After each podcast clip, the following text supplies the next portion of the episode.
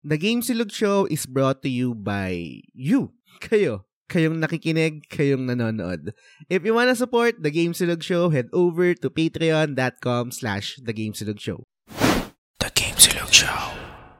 Ang guest ko ngayon, si Selves at si Late na Gamer. Guys, welcome sa show. Kamusta? Hello, hello, hello. Kamusta? Kamusta? Long ako. time. Long time pare. Si Late na Gamer, huli, huling episode mo sa TGS, RE4 spoiler cast. Tapos si Selves naman, hulong. Tama ba? Tama yung memory ko? Yep. Oh, Okay, no? Tama, tama. Tama, tama. No? So, ngayon naman, um, in-invite ko kayo para pag-usapan tong Lies of P. Um, actually, parang ano nga ako dito, late bloomer, no? Mas una yung natapos yung game. Ako naman, um, actually, ito yung game na in-stream ko sa Twitch para makuha ko yung affiliate para pag nag-topic-topic na kami, Mm. ready na yon no? And isa rin sa mga backlogs ko to. And isa rin to sa mga available na game doon sa Nakama Game Access namin. Nagkaroon lang ako ng drive, syempre, as a, as a Souls player, no? Meron tayong may itch eh, right? Meron tayong mga parang may mga moments sa pag paglalaro natin na hanap-hanapan mo rin talaga yung ganong feeling and perfect game for me etong Lies of P na yun yung nag-scratch nung itch ko para sa gan- ganitong klaseng game and I can say Mhm. na ito, ito siguro yung best na Souls-like na game for me sa lahat ng mga na- na-experience ko.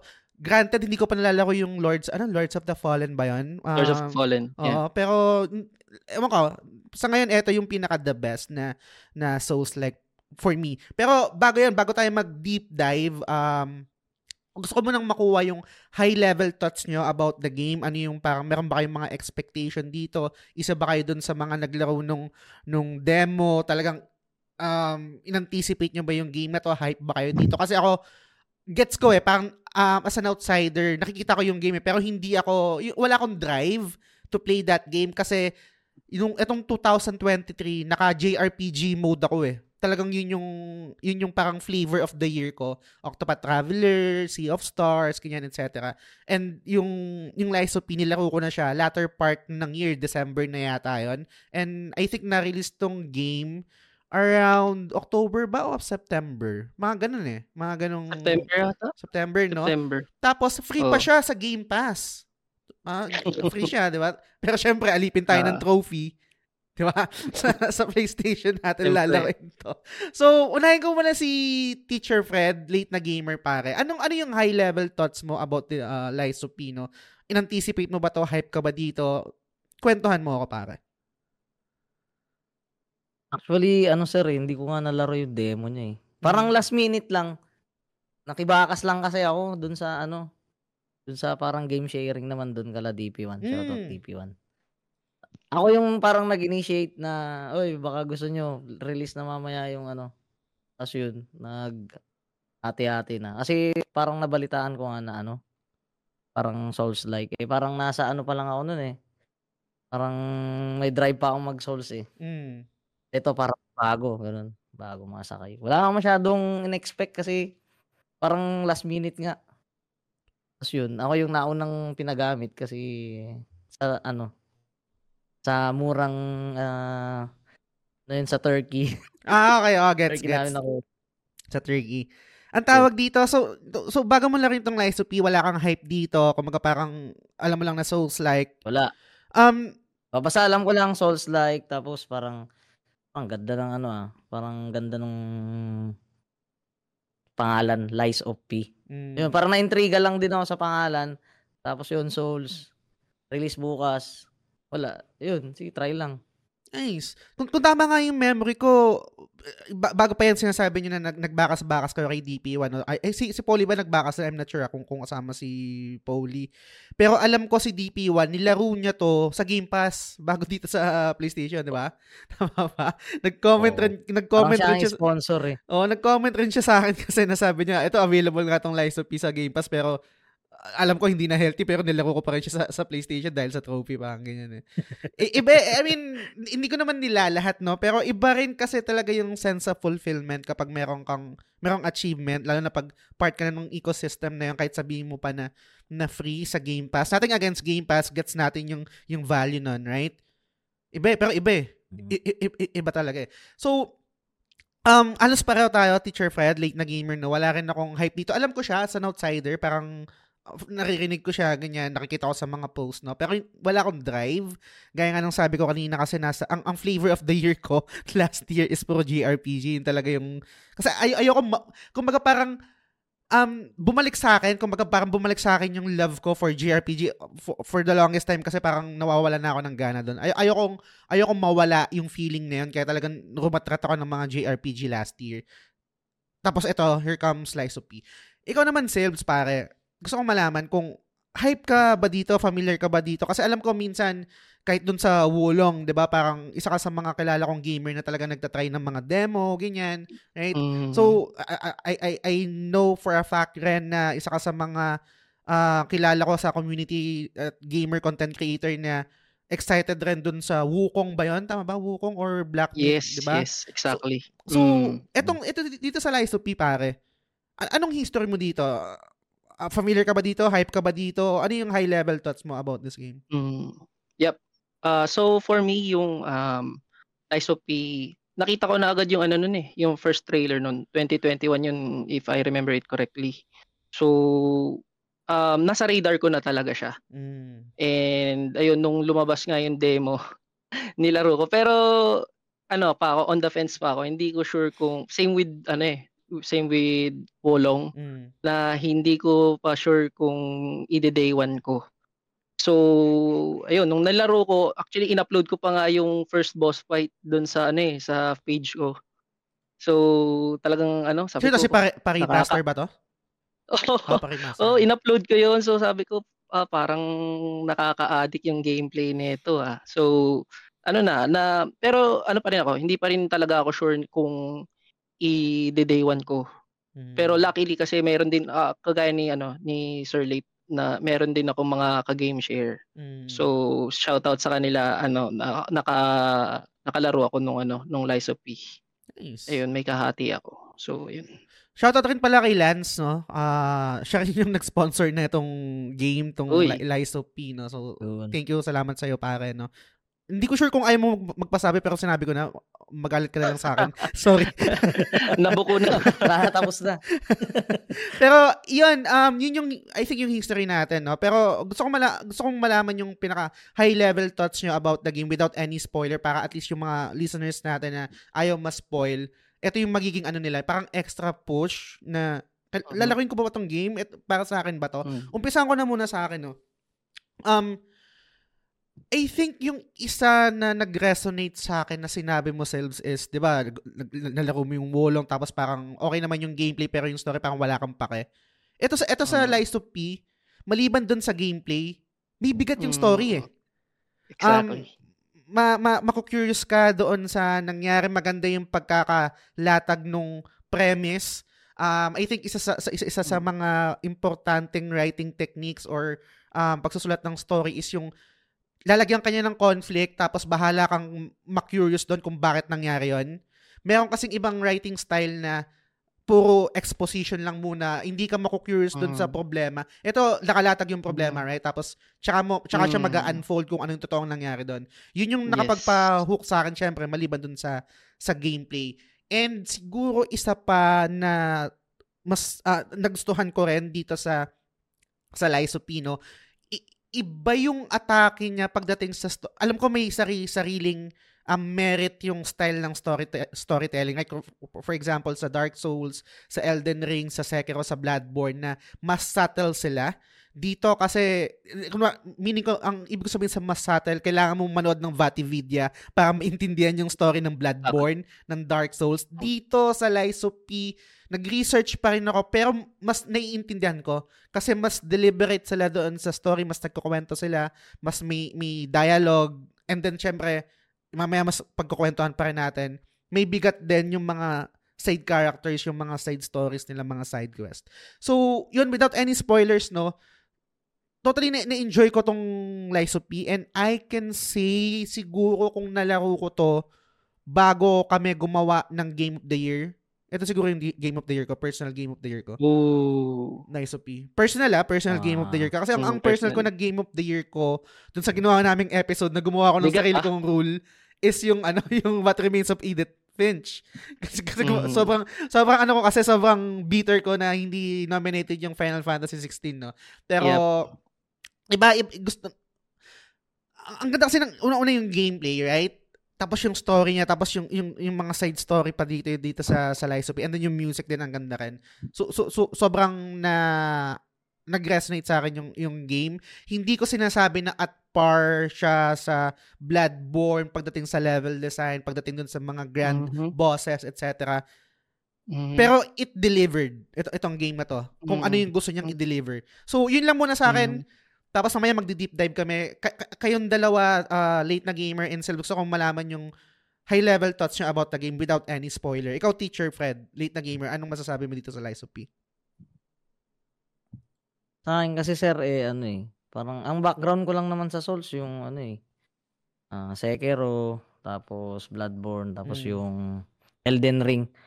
Sa akin, naniniwala ako na kung kung talagang gusto mo rin ng challenge na laro, laruin mo rin yung Lies of P. Kung sa tingin mo, eh, naghahanap ka pa ng tawag dito, ng excitement sa Souls. Kasi alam mo naman na pag Souls mahirap na, 'di ba? Mm. Parang given na siya.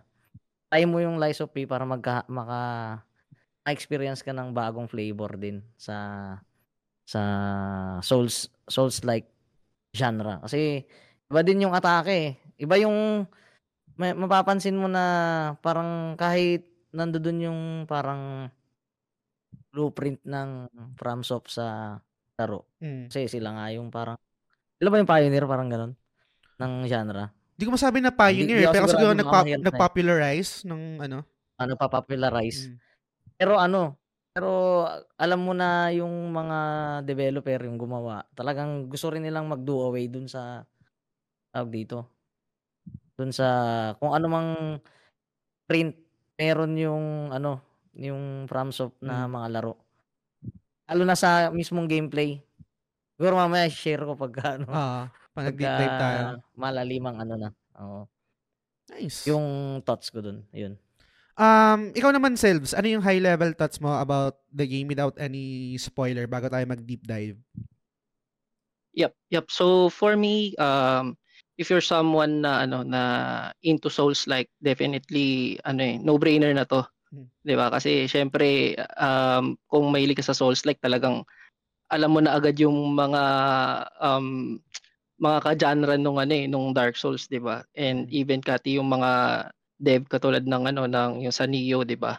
Yung Team Ninja. So parang nagiging aware ka na rin dun sa mga ginagawa nila ng mga Souls like. So ito, medyo bago to. Actually, it, isa siguro to sa ano eh, sa uh, I'm not sure if ito yung first na na game nung Neo Wiz pero um, definitely bago siya sa console scene. So Mm. um, uh, if you want uh, Souls-like game, tapos at the same time um, gusto mo ring ma-invest sa story, um, definitely um, hindi ka ano, hindi ka papahiya ng ano ng Lies of P. Kasi Yes. parang 'di ba 'di ba sa ano sa mga normally sa Dark Souls 'di ba ano medyo subtle lang yung storytelling eh. Mm. Pero dito, um, clear na para sa akin na sa Mm. ano ko sa point of view ko. Clear na yung yung story, parang yung yung base, yung kailangan mong malaman man nandoon na ah, ka- na-explain na agad sa sa story. Mm. Hindi yung kailangan pang basahin. Pero dagdag na rin yung dagdag na rin sa lore pati yung knowledge mo sa game kung babasahin mo lahat. Mm. Pero doon pa lang sa sa story, yung sa pinapakita nung game, may intindihan mo na eh. So, yun, isa sa plus points talaga yun ni ano ni ni Lies of P. So, para sa akin ano ano nga 'to eh. Um it's the best uh it, best Souls-like game in terms of story, if not Mm. one of the best. Mm, ganun siya. So, yun ang um, masasabi ko kay, Li- kay Lies of P. Din, parang ano no, hindi, kahit hindi ka na magbati vidya, no? Yung, yung mag-explain ng ano. Hmm, um, makukuha mo na yung gist, yung Mm. ano, yung gustong iparating sa Totoo. Hindi katulad nung parang medyo ano pa eh, ang tsaka ang deep kasi yung normally 'di ba, for example sa Dark Souls, ang lalalim ng mga terminologies, Mm. yung yung yung way of storytelling nila parang mala, mala Lord of the Rings, hindi mo pa masyadong maiintindihan talaga yung ito yung story. Itong kay Lies of P medyo direct. Siguro dahil nga um uh, kung saan siya naka-base na story, 'di ba? Mm. Medyo medyo ano rin siguro. Medyo may factor din siguro 'yan kung bakit medyo mas madali siyang maintindihan. Totoo. So mamaya siguro pag-usapan natin 'yan. Sige. Um, tama. So yun, yun yung sinabi ni Selves kung meron kayong kung wala particular particular na idea dun sa developer. Um, first game ko rin to sa NeoWiz. Um, Korean developer to. Most of the time or most like uh, majority ng mga games nila it's either sa mobile, sa PC. I think kung tama yung research ko, dalawa pa lang yung meron sila sa console. Itong Lies of P, tsaka yung isa yung Skull na roguelike naman, no? And then yung sabi nga ni Selves, loosely based to sa um, 1883 Italian novel na The Adventures of Pinocchio ni Carlo Mhm. Colo- Collodi. So, isang Yes. character isang character rin 'yon. So, ah maraming mga references dito na I, I can I'll be honest no na hindi ko na rin masyadong maintindihan lahat, hindi ko na rin gets lahat kung sino yung Mhm. mga 'yon. Um kila, basta Mhm. kakilala ko lang si Pinocchio na pag nagsisinungaling humahaba yung ilong. Yung mga characters, mga sila Gepetto, ganyan, Ah, si Vinini, Aha. etc. So, um, yun, yun, yun yung high level thoughts namin about sa game, guys. And kung ayaw yung mas spoil, eto na yung time na umalis na kayo. Alis muna kayo dito sa episode na huwag nyo nang pakinggan. And kapag nalaro nyo na, tsaka kayo bumalik, tsaka nyo pakinggan kung para malaman nyo yung mga takes namin, ano, yung- ano yung thoughts namin, insights namin about the game. Okay. Mhm. So, eto na. Um, spoiler na tayo. Again, kapag spoiler cast, gina- gina- ginagawa kong parang um, tradition dito sa TGS na umpisa ko sa ending, pare. Ay- ayokong, ayokong himayin. Ayokong mag-start sa umpisa tapos papunta sa... Kasi, di ba, Agad eh. A- a- a- after play, after playing the game, ito yung gusto mong pag-usapan eh, right? Ito, ito, ito na yun eh, di ba? Na hindi mo map- di- na hindi mo pa- mapag-usapan kasi ayaw mong maka-spoil ng tao. So, as as a content creator, the spoiler cast, gusto ko mag gusto ko doon na kagad, mag deep dive na kagad tayo dun sa ending, no. So, um, bibigyan ko muna kayo ng context. Habang nilalaro yung game, yung Lies of P, I'm not sure kung, nand- nandun si Silbs doon or si late na gamer, no. Meron akong prediction, na parang ang prediction ko is, ang story ba netong Lies of P, para siyang magiging Final Fantasy 9 na merong original na puppet na nag-fail tapos parang ang mangyari siya, siya si Kuja tapos siya yung parang pinaka-final boss tapos ako si Pinocchio ako yung second na puppet na parang magtatama nung mali parang ganyan. Kung ay putang ina ni-spoil ko rin pala yung FF9 okay lang yun matagal na rin naman yun. Yun so ganun kasi yung nangyari sa ano sa FF9 so parang mga puppet mga ano tag dito parang ganun, mag-genome. Right? Si, si Kuya and then si, si ano, si tawag dito, si, um, si Zidane or Zidane. So, tapos dito naman, loosely based din siya sa, sa Pinocchio. So, yung character natin is si Pinocchio, tapos si Geppetto, tapos nag, meron dito yung, yung, yung frenzy, right? Tapos yung, um, petrification disease rin na nangyari. So, ganun yung, Mhm, ganun mhm. yung mga ano ko, ganun yung parang while playing the game, hindi natin maiiwasan eh. na- We're trying to formulate or trying to um tingnan kung ano ano yung kakalabasan ng story eh. Unahan ko na muna doon sa dismaya ko, guys, para ma- mailabas ko lang muna. Gusto ko lang i ano to, kumbaga parang yung um, elephant in the room, no. Nadismaya ako doon sa sa goal ni, ni si Simon ba to? Simon Simon Magnus. Mag- Simon Magnus, o Magnus, Manus? Manus, ganyan. Oo. Kasi Parang, parang ex- Magnus yata. parang ano siya, 'di ba? Parang yung um normal trope siya na gusto niya maging god, gusto niya maging immortal. Mm, yes, So, yes. Sabi ko, gamit gasgas na gasgas na to ah. Um, kahit naman sa mga JRPG, right? Pero kahit doon na hindi hindi masyadong nag-click sa akin yun, gusto ko naman yung part doon sa dulo. Kahit medyo expected na siya, parang al- alam natin mangyayari.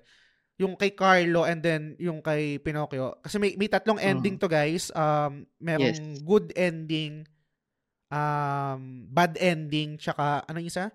Um, best ending. Siguro True worse. ending. worse. Worst. Parang isa lang yung okay eh, para sa akin na. Mm. Mm, parang merong isang true ending, yung dalawa parang pangit eh. Para sa sa point of view ko. Sige, sige dyan, dyan tayo, mag, dyan tayo mag, mag-focus muna dun sa tatlong ending, no? Sige. Pa- pa- palawakin mo nga yan, Silbs. Para sa bakit Mhm. isa lang yung magandang ending or yung okay na ending?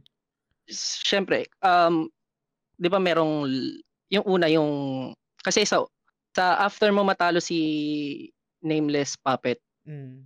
tama ba? Bago mata ah, hindi hindi. Tatanungin ka muna ni ano ni Gepetto, 'di ba? Tatanungin ka niya kung i-hand over mo sa kanya yung Puso yung heart mo. niya Mm. or hindi. Mm. So so pag hinand over mo yung heart, yun na yung first ending.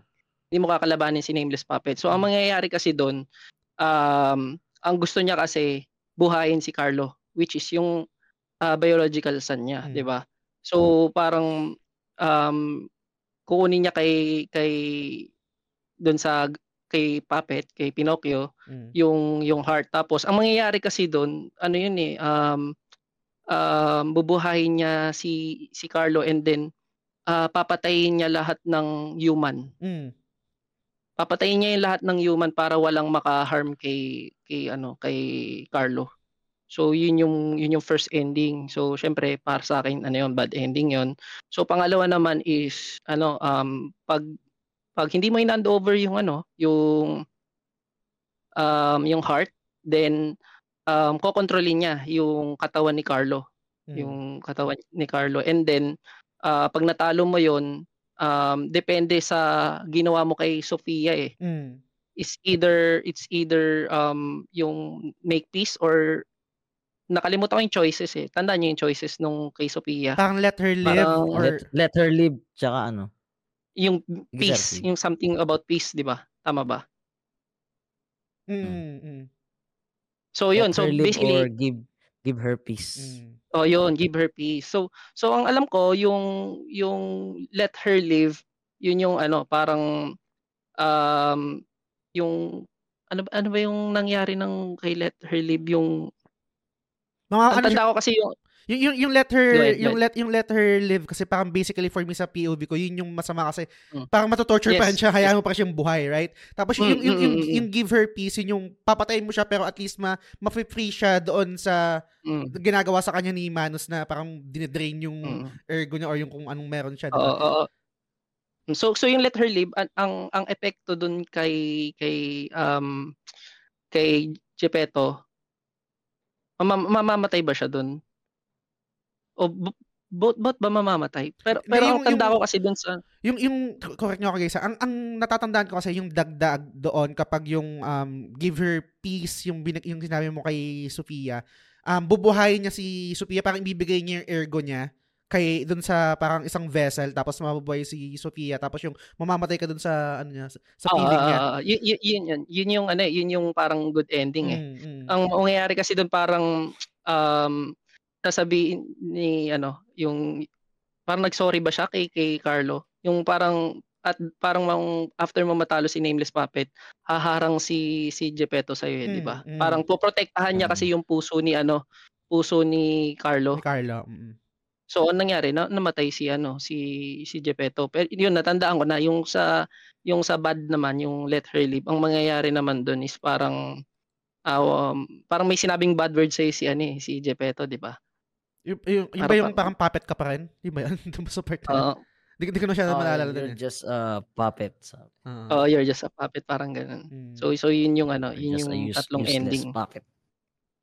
So, para sa'yo, selves, isa lang yung pinaka-okay na ending doon, right? Ah, yung, yung, yung, is yung kapag give her peace yung binigay natin na Mm. option kay Sofia and then, Mm. um, Kasi ang ang goal doon parang parang ita-transfer niya yung ano eh, yung ergo niya kay kay Sophia para mabuhay si Sophia. mm, Kaso ang ang, ang nangyari doon sa ending kasi pag 'di ba pag natalo mo 'yon tapos ang pinili mo hindi ka pa na mag-new game plus, may mga notes 'yun eh mm, mm, mm. na makukuha ka tapos parang yun yung talaga yung good ending tapos ang mangyayari doon um um parang si Sophia lalayo muna lalayo muna sa parang hindi siya magpapakita sa ano sa hotel crowd tapos si parang kino-congratulate pa nga si ano eh, si Geppetto kung tama yung ano ah, yung yung um memory ko. mm. Ikaw, Teacher Fred, late na gamer, anong anong thoughts mo dun sa sa tatlong ending na yan? Ano yung gusto mo dun? Siyempre yung ano, yung good ending talaga. Yung ano, na buhay ulit si yun si Sofia nga Mm. ilang puppet. Uh, ang ang magagandang puntos para sa akin doon kasi doon sa ending na yun, 'di ba, mamamatay si Geppetto. So parang ano yun, parang poetic justice yun sa parang krimen niya doon sa karat, 'di ba? Mm, mm. Kasi hindi dahil sa kanya wala yung ano na ba yun? Puppet frenzy ba o yung ano? Yung frenzy. Yung yung puppet frenzy, 'di ba? Mm. So syempre ah kung binigay mo yung puso mo tapos na eh. So parang walang justice dun sa dun sa mundo na yon. So Mm. yun yung isang maganda dun. Tapos syempre kahit papaano at the last moment parang makita mo yung humanity nung nung villain. Ang ganda, magandang tignan nun na parang may lesson dun na o kahit kahit anong sama mo na kahit papaano at the last moment ayaw pa rin maging maging tao. Mm. Lalo na ironic yung yung yung parang sumalo sa'yo, yung parang pinapakitaan mo ng pagiging tao dahil parang ikaw na yung literal na tao pero wala kang puso kasi kaya mong gawin sa mga sa mga human yun, 'di ba? Mm. Na ma- mapapatay mo silang lahat para lang ma yung kapritsyo mo na mabuhay yung anak mo na hindi mo pinahalagahan ng buhay eh. Yun. Tawag dito parang nag, mas nagmukha pang tao yung puppet kaysa sa'yo Mm.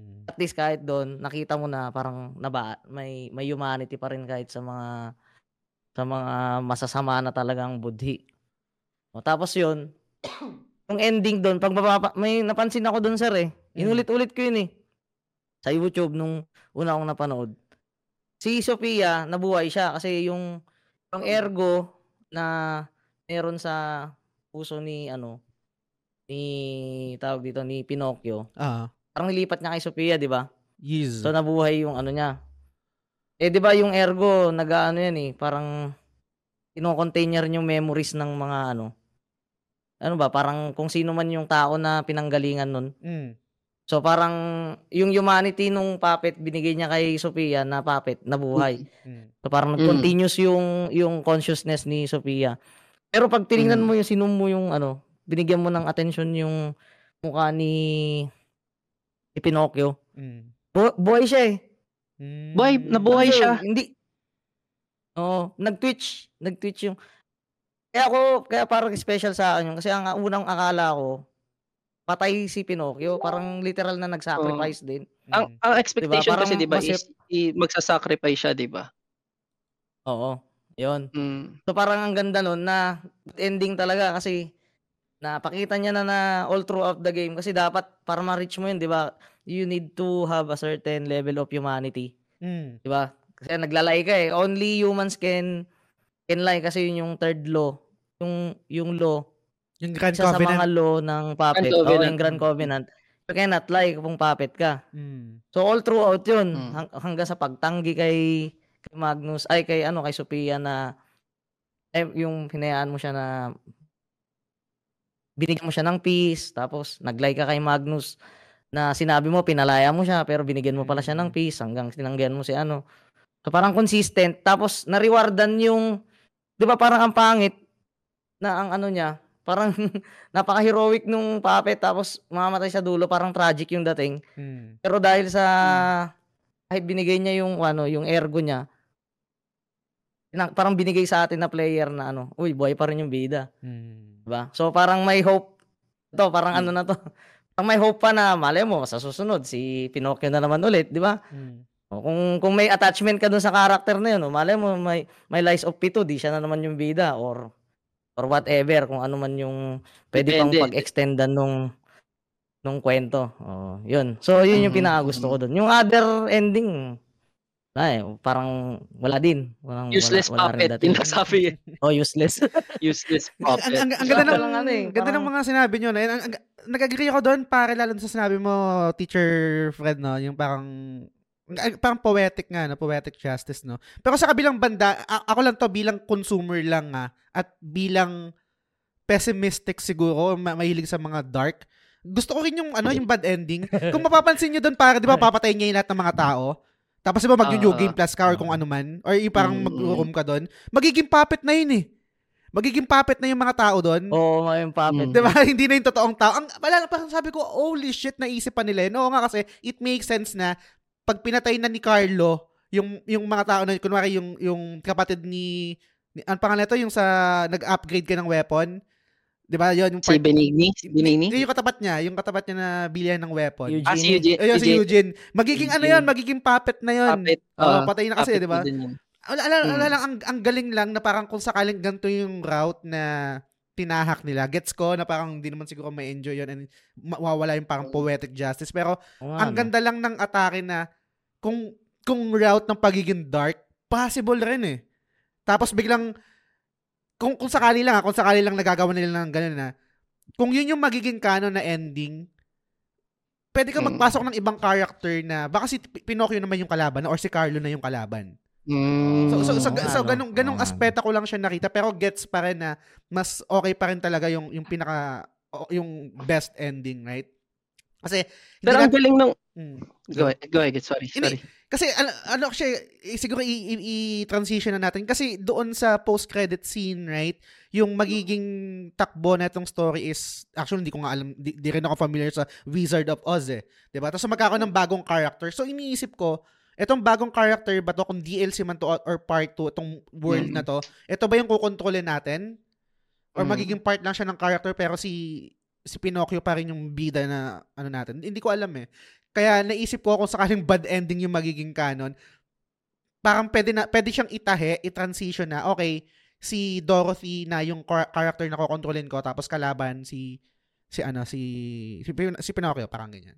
Hin- Hindi ko matandaan sa doon doon ba sa ano sa ending na binigay mo yung heart mo lumabas pa rin yung post credit scene na yun. Mm, lahat, lahat, I think, Ah, okay. lahat ng Okay, ending lahat lalabas ng ano. ending. Okay. Mm. Oh, kasi pwede nating tanggalin yung yung possibility na yun kung doon sa pagbigay mo pa lang ng heart is hindi lumabas yung post credit Mm. kaso lumabas din eh no. It, ito nga yung Okay. ito nga yung iniisip ko, guys, na parang normal naman to sa game, right? Sa Elden Ring, sa Dark Souls, kung saan man na merong um, iba't ibang klaseng ending. Pero dito sa Lies of P, masasabi ba natin na kahit ito yung good, ito yung bad, ito yung best ending, ito ba yung canon? I guess malalaman lang natin kung ano yung gagawin nila sa part 2. Sa, sa part 2. Diba? So, um, anong tatahakin talaga nila doon na ano. mm, kung anong Mm, tatahakin nila. Ano, Siguro, alin doon yung dud, al- kung alin yung dudugtungan. oo, kung alin yung Parang dudugtungan. ganun, no? Siguro gusto ko na lang malaman, gusto kong malaman yung thoughts nyo naman about dun sa post-credit scene, no? Kasi nga, gaya ng sabi natin kanina, itong Lies of P is loosely based sa Pinocchio. And then, yung yung yung post-credit scene is about Wizard of Oz naman. Tapos merong meron dito isang character na nagpanggap na merchant si Gianjo, kung tama yung ano ko, na parang Ah, si Di- Gianjo nga yun. Oo, na they are looking for um certain people or yung human, parang new type of human kasi si Pinocchio ganun yung sinabi niya. Tapos si Dorothy Dorothy Ren tapos ito based naman sa another IP na naman. Anong Mm. thoughts nyo doon? Umpisa ko muna sa iyo, Silves, tapos si Late na Gamer, no? Familiar ka ba dun sa Wizard of no. Oz? Meron bang meron bang bigat eh. sa yun? Hindi ko alam yung story ng Wizard of Oz eh. Pero pero ano, alam ko lang naririnig ko lang yung Wizard of Oz. Pero yung pinaka story, yun nga ang alam ko lang si Dorothy tsaka si Tin Man. Pero um yung sige, himayin muna natin kasi 'di ba nas yung nung post credit scene, nakita mo yung parang nakatalikod na lalaki. So pero yung book niya papansin mo na agad na ano eh familiar yung kay Gianjo pati yung boses eh. Hmm. yung boses niya eh, no? So, tapos may kausap siya na iba di ba? So yun tapos um yun biglang pinakita din yung si Dorothy nga yung naka red na slippers. Hmm. so so ang iniisip ko ang ang ano ko doon yung without checking pa yung ano Google or YouTube niisip ko lang talaga na ano na possible na ganito yung gagawin ng dev na parang pwede niyang i, i, i-jump to another story or certain book yung yung game parang i-gamify niya rin parang dark dark na take niya dun sa isang another book Hmm. tapos pwede niyang maging cross mag parang cross ano na magko-cross ang tawag Multiverse. doon parang multiverse na oo Mm. parang ganoon na yung mangyayari Tap, tapos nag-search din ako actually so Mm. so ang ang theory to, ano na to theory na to ng iba. Ang ah, ang ano nila kasi daw si si Django para Silos yung pangalan nun. Parang Lies of P di ba? P para Silos din daw Mm. yon so isa isa yung na theory nila. So parang si si si Django kasi puppet master daw yun. Okay. Mm, so so isa yun sa sa sa theory nila. Tapos ang isa naman daw sa sa Wizard of Oz, 'di ba si Tin Man, yung tin sa Wizard of Oz daw si Tin Man, wala daw puso yun eh. So Hmm. pwedeng baka si, si ano naman si Pinocchio, parang na-transfer naman kay Tin Man. Parang siguro yun naman yung magiging kokontrolin sa next na game if ever. So yun yung mga theory nila. So parang, Pero na- na-excite ako eh. parang itong Lies of P, na parang siya magiging Dark Souls ng Kingdom Hearts. Kung so parang iba ibang Parang pwedeng ganun eh, yung nagja-jump between books eh. Yun yung yun yung na ano ko din. Actually, to, to, to, to, yung possibility. to be honest, hindi, hindi, hindi kasi talaga ako familiar sa Wizard of Oz. Nung, nung, nung Mm. in-stream ko to, tapos nakita yung post-credit scene, Siyempre, may mga nagko-comment, "Ab- abangan mo, abangan mo, ganyan, ganyan. Sabi ko, hala, si, Mm. si ano, si Little Red Riding Hood. Sabi, Nandun ako na. Ah, andun, andun, andun. Hindi ko alam kasi yung Wizard of Oz. Tapos may wolf. ikaw ba, ah, ikaw teacher Fred, late na gamer. An anong thoughts mo dun sa post-credit scene?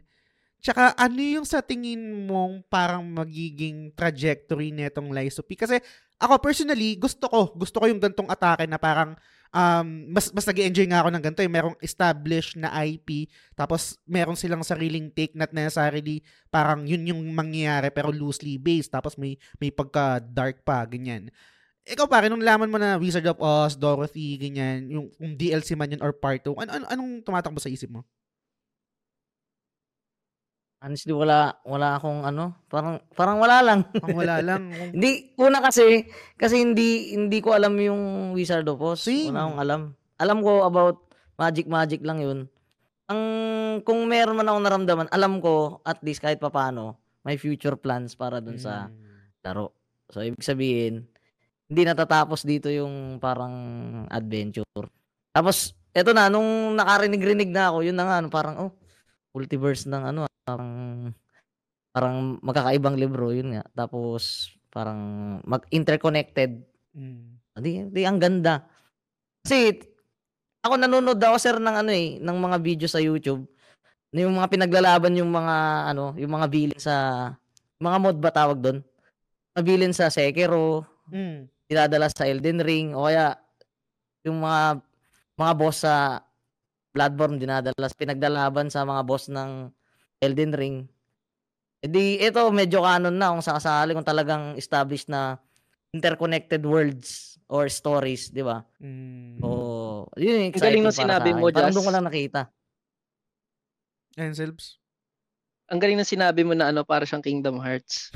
Tapos na-realize, na-realize ko lang din talaga, oh, parang ganun niya. Yung parang merong, merong ano, parang no, nobody or something na nagawa-gawa lang na character. Tapos pumapasok siya sa bawat world. Mm. Di ba? So, tama. Ang, ang ganda nung take, ano, ang, take na yun. ang ano nga lang, ang parang pinaka main difference lang is dun sa Kingdom Hearts, meron tayong totally new character na hindi related doon sa mga IP na yun. Unlike dito sa Lies of P, Mm. nag, meron tayong Pinocchio, eh, right? Na parang Mm, mm, siya mm. yung bida. Hindi ko alam kung paano siya mag-work doon sa um, kapag mag-i-introduce na ng iba't ibang klaseng IP gaya nga ito, Wizard of Oz. Si- Sino yung magiging Mm. bida na, sino yung magiging bida, right? Sino, sino na yung gagamitin natin na, na character? And then again, hindi ko Oo. rin alam kung ano ba yung, ano yung, yung canon na ending, ano yung dudugtungan nila doon. Mm. Kasi ito, ito yung basa ko guys, no? Correct nyo ako and kung baka meron kayo ibang take or meron, i- meron kayo ibang, ibang, ibang na research. Same pa rin eh. Same trope pa rin. It's all, all, all about immortality eh. All about godhood. Kahit ito sila, Mm. ito, kahit ito sila Gianjo, um, yung, yung word na sinabi niya doon na parang new type of human, Oo. I think kung kung kung kung pag kung, lang, kung yun lang yung pagbabasihan ko under tayo sa assumption na buhay talaga si Pinocchio or si Carlo kung sino man, right? Kasi yun dun sa mga nangyari, ganyan, yung ergo, binigay niya, sacrifice niya, etc. And then from, from being a puppet to eventually talagang naging naging tao. So for Gianjo, doon sa POV niya, at least for me, doon siya curious and may iba't ibang key, may iba't ibang characters, I guess, sa iba't ibang klaseng IP na kukumpleto nung hinahanap nila kung anong anong dito, anong sindikato man meron sila. So ganun ko lang siya nakikita. Ikaw, teacher Fred, meron ka bang ibang basa doon kung super curious ako. Ito, ito yung maganda sa isang isang game eh, na lagi ko rin naman nababanggit na naglilingers, yung napapa, naglilinger siya, iisipin mo kung ano yung magiging trajectory niya, hindi yung parang, okay, after playing the game, tapos na ako, bal, well, hindi na siya, hindi na siya, hindi na siya tatambay sa utak ko. Et, etong of Open for, for interpretation, no? Oo, may mga ganun eh. Tapos mag-research ka, 'di ba? Mm. So so ikaw teacher Mm. meron ka bang meron ka bang insight dito bago tayo mag-transition sa ibang talking points? Ano nga ba yun yung sinabi mo kanina sir? Parang ano, parang trope pa rin yung kwento niya. Oo, yung Dahil, parang ano, parang Immortality sa pa rin. parang immortality, God, ay, Mm. parang ano, godhood, ganun, kalaban. Actually, yun yung una kong ano eh, yun yung parang unang understanding ko eh, parang typical kwan talaga. Mm. Parang kung ano yung narrative ng Elden Ring o kaya ng Bloodborne, parang ganun. Pero kanina nanood ako, di ba, habang nagsiset up ako, Mm. eh, may backstory kung bakit ganun si Magnus. Siyempre, yun ang ano sa ano eh, parang mga souls. Kailangan Mm. ikaw mismo yung mag kunin, tingnan mo lahat ng sulok-sulok para mahanap mo yung pieces ng Mm. kwento tapos pagtagpi-tagpiin mo, 'di ba? Mm. Mm. Oh, medyo Mm. cumbersome yung ano yung paglalahad ng kwento. Eh may may power pala si ano si Magnus Mm. kasi dun sa napanood kong video. Nakalimutan ko na ang pangalan ng kasal na yun eh. May power daw si ano si Magnus na nakakabasa siya ng isipan. Ah, ah, ah, ah. Ewan ko kung na, na, na-pick up nyo. Ako, hindi ko na-pick up yun eh. Mm. Tapos, dahil parang ano, parang nakikita niya yung parang isipan ng mga tao. Parang, Naputol ka. Ako ah, ba yung parang? Sorry. yung humanity, parang ano, parang ah, napangitan siya sa humanity. Mm. Kaya gusto niya gumawa ng tawag dito ng ng parang bagong tao. So hindi hindi hindi siya totally parang ano eh, gusto niya maging god na Mm. mag-control. 'Di ba? Ibang ibang angulo eh. Do parang ganun yung ano niya, yung parang packaging niya. Pero ibang ibang flavor yun eh. So in in a way parang mabuting tao naman si Magnus kasi gusto niyang mag-create ng mundo na walang lies. Na lahat ng tao, kung ano yung ano yung pinapakita niya sa hindi hindi yun hindi yun hindi yun lie. Kasi sa atin eh human nature, 'di ba? Ang, ang ang ganda ng ngiti sa lagi mong kausap, kasama mo Mm. pa, tapos sa likod-likod mo sinasaksak ka pala. So medyo ano yun, medyo oo, binabackstab ka. Medyo ibang flavor sa akin yun. So ang dating sa akin in terms of in terms of narrative or story, ba din yung dating ng so simple kasi nga parang simple hindi hindi siya totally simple ah kasi Mm. intricate din siya eh pero hindi in a way na pa- kagaya ng Elden Ring na yung sabi mo nga sir na kailangan mo magbati bija Mm. para explain sa yung kabuuan kasi parang kailangan mo magmaster ng ano eh kailangan mo mag-enroll ng masteral para lang maintindihan mo yung Elden Ring eh Mm. dami. Pag wala akong ginagawa, sir, nakikinig ako. Naisip pa nila yun, mga ganyan-ganyan na connect-connect na ganyan. Pero yung ano, yung Pinocchio, medyo hindi naman pambata na given yung ano, Mm. yung yung kwento. Pero at least naintindihan mo. Naintindihan mo, 'di ba? So, ang ganda, ang ganda nung nung narrative. Yun, yun. Y- y- yun dun sa part na ako na, dun sa thoughts. Ah, y- yun dun sa part na sinasabi mo, Teacher Fred, na tapos pasa ko sa iyo, Sebs. Alam ko, sorry, nagpo-focus kami sa story. Kasi ito yung, again, sabi ko, ito yung malaking difference sa, sa FromSoft, no? Itong story ng Lies of P, mas madali siyang, hindi naman madali, pero mas kayang intindihan, mas kayang pag-usapan na, na, na gantong mga bagay-bagay, no? Gets ko yung sinasabi mo na ibang flavor siya ng trope na pagiging godhood. Pero sa kabilang banda kasi, para sa akin ah, parang siguro dahil sa pagiging well-versed ko sa ibang JRPG or ibang anime na may mga gantong bagay na la- laging parang the end does not justify the means na gusto maganda yung maganda yung intention mo na mangyari pero yung the way mo gustong gawin yung yung goal mo na yon oh let's say parang parang ako for me kasi maganda yung maganda yung intention na tao ng wala, tao parang mundo na walang kasinungalingan right? Pero ang ang ang humanity kasi flawed creature yan eh. And yung pagiging flawed natin yun yung pagiging yun, doon pumapasok yung pagiging beautiful as a creature. And di ko alam kung nagme-make sense siya right? Kasi unpre- Mhm. un- unpredictable siya. Meron tayong sariling agency sa sa sarili natin. Meron tayong free will quote unquote na free will. Kung magsisinungaling tayo o hindi. Kasama yun eh. Kasama yun doon sa total package ng humanity na may masama may mabuti sa tingin ko kasi kung sakaling wala tayong kapasidad na magsinungaling, magig- meron din magiging side effect yun eh. In the long run. Meron, kung, kung, puro masama rin naman tayo, meron ding masamang epekto yun. Parang perfect na yin-yang na merong bad, merong good, and then sa pagiging bad, meron ding malit na kunwari yung yung yung sa symbol ng yin yang right merong black siyang ganyan tapos sa loob ng black meron ding white na parang you're not pure we're flawed creature ika nga ganyan ganyan. So ganun lang yung take ko doon pero gets ko yung sinasabi mo teacher Fred na ibang flavor siya ng godhood na hindi lang yung parang okay gusto kong maging Diyos immortal ganyan. Merong pinanggalingan. Um I think kasama dun sa backstory yun yung sa pamilya niya yata yun or ano uh, yung may, may letter kasi doon yung parang um dun sa part na bago dun sa arena kay kay Magnus or Manus. May, may Si ano, mababasa ka dun Si, eh. si Victor. Yung kay Victor. I'm, not sure kung kay kay Victor yun eh pero parang may note ka- kasi doon eh na ano parang anyway hindi ko na maalala yung mismong note pero Mm. related dun sa sinasabi ni Teacher Fred. Ikaw naman, Silv, ano, anong, anong thoughts mo dun? Siguro, ah kunin natin yung insight mo with regards to being, yung, yung trope na immortality, godhood, etc. Yung yung itong ano kasi yung itong part nung story, itong kay kay Simon Magnus. Hindi kasi siya yung para sa akin na sa point of view ko naman. Mm. Hindi siya sa para sa akin yung ano eh, yung yung parang pinaka endgame. Ang pinaka endgame talaga sa akin. Parang ano lang siya eh, second to the last boss fight. Mm. So so of course, yun yung goal niya, yung godhood.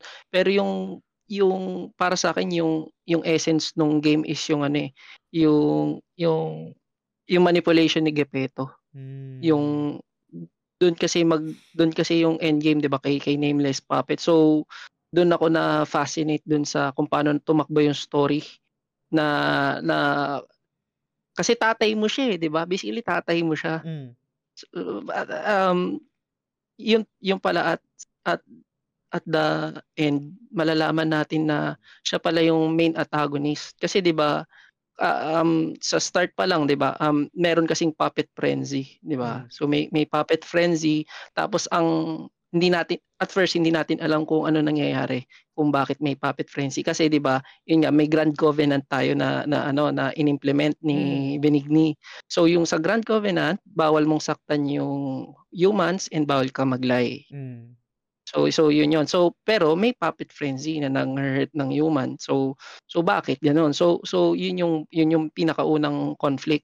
Mm. And ang and ang hula natin si Puppet King, di ba? Mm. Si Puppet King yung ano, yung Puppet King yung ah, may cause kung Mm. bakit nagkakaroon ng puppet frenzy. Pero it turns out na dahil nalaman niya natin kay Benigni, not sure kung nuku, nung nakuha niya to yung Mm. yung 'di ba kasi nagde-decipher siya nung ano Mm. nung mga vessel. So so meron siyang narinig na na ano about kay Gepeto na si Gepeto yung culprit. Mm. Siya yung, siya yung culprit talaga eh. Siya yung nagkokos nung puppet mayhem eh nung nung ano eh nung frenzy. And si King of Puppet 'di ba bawat boss fight merong parang yung pag mga puppet yung kalaban mo may mga writing, mga puppet Mm. language.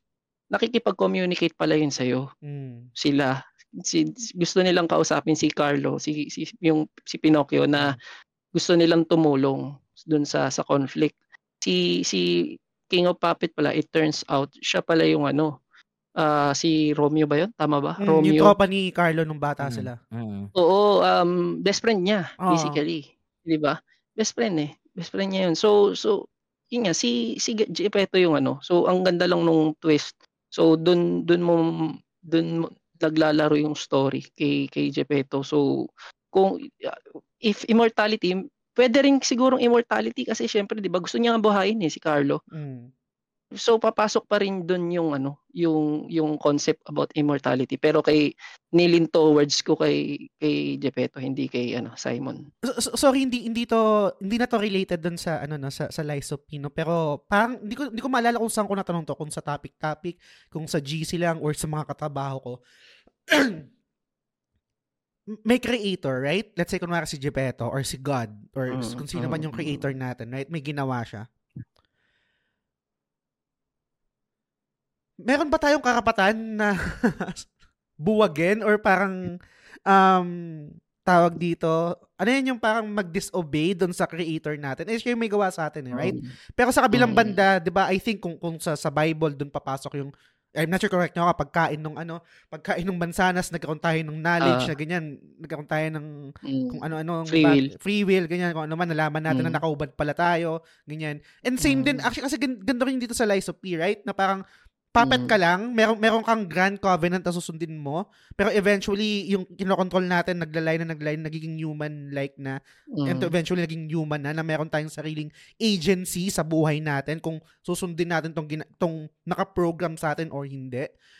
Ang, wala lang, ang, ang, ang ganda lang kasi nung, nung dun sa Grand Covenant na din, dinidiscuss natin, para merong safe para merong safety program na another program yung yung number zero which is yung kay kay Gipeto naman 'di ba na parang hindi alam niyo ng mga tao I'm not sure kung kung Mm. nagme-make sense siya kung sa mga programmer na merong safety program na ito ito yung mag-activate kapag kunwari, kung, kung magkakaroon ng agency yung mga tayo, yung mga AI, tapos papatayin na tayo Ah. ng mga AI, merong safe, merong isang program na for safety na ito yung i-activate natin pag nangyari to. Kapag nagkaroon na ng agency, nagkaroon, mag- naging um, tawag dito, ah, yun, kung, kung sakaling pumapatay na ng tao, hindi na sinusunod yung first and second rule ng mga puppet, ng mga Mm. machine.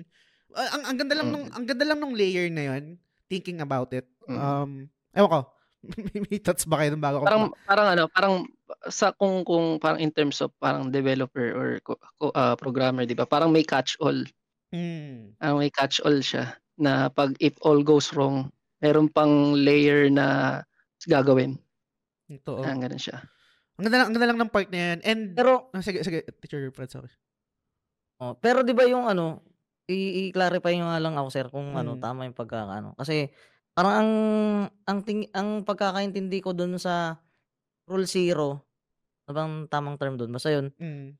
yung hindi alam, hindi publicized na part ng Grand Covenant, na Covenant. rule. Mm.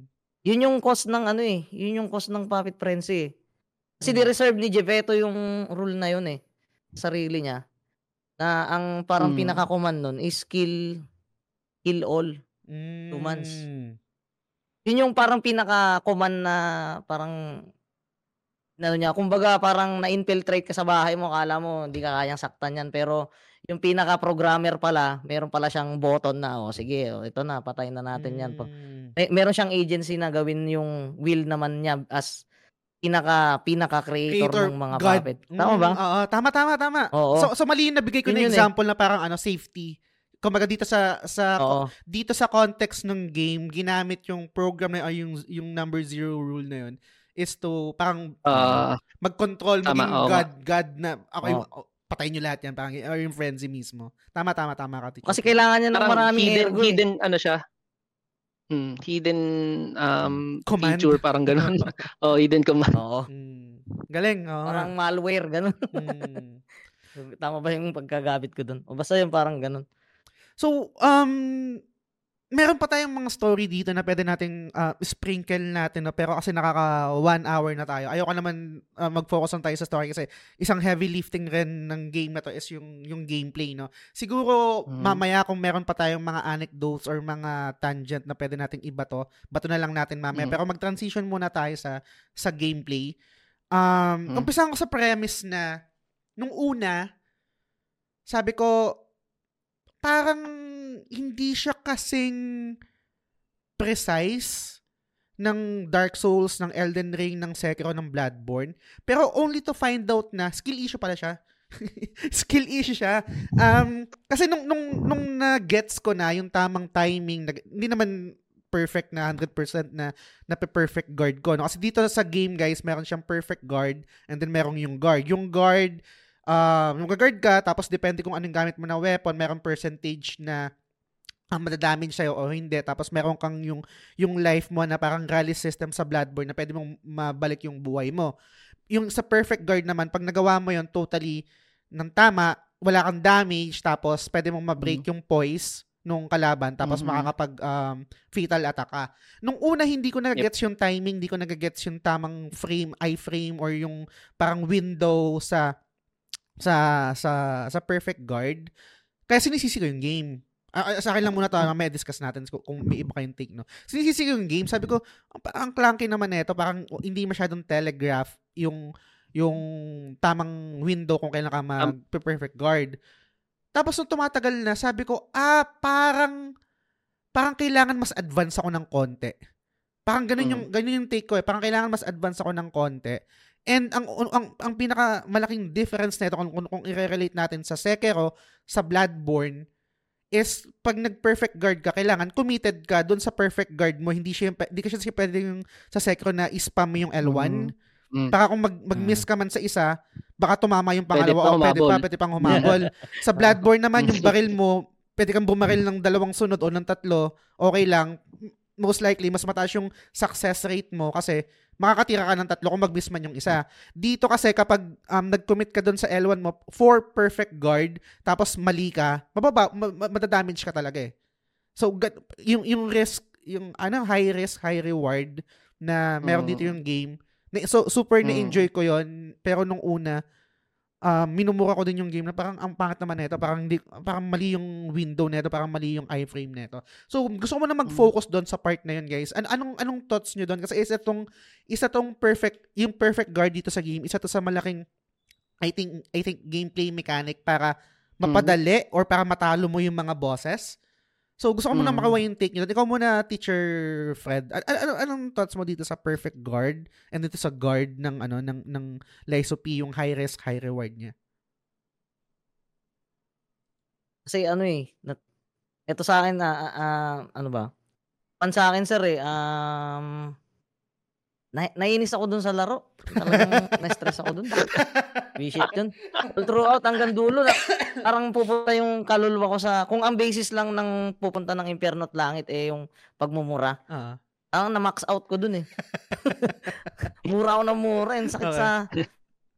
Ewan ko, meron yung time nando dun si Sir Silves eh. Parang nag, nag, nag-stream ako eh. Yung, yung sa fax ba yun? Tapos ang dami, may, may mga pumapasok din na nakiki ano. Meron pang isang kaibigan sa ano, parang sa Twitch na nakilala din na streamer. Parang nakakantsawan pa ako eh.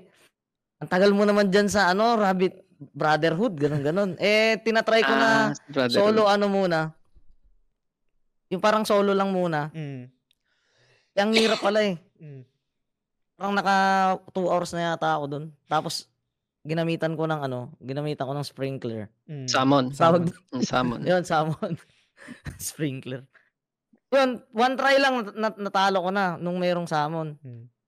So, Mhm. para sa akin parang ang hi- ang hirap nung laro na ang dating is parang iba talaga siya dun sa parang typical na hindi naman typical eh. Sa sa mga nalaro kong FromSoft, halimbawa Elden Ring, Bloodborne at saka tawag dito Sekiro. Kasi may mga boss dito sa sa mga larong nabanggit ko na FromSoft na chinichis ko. Mm. Chinichis ko lang.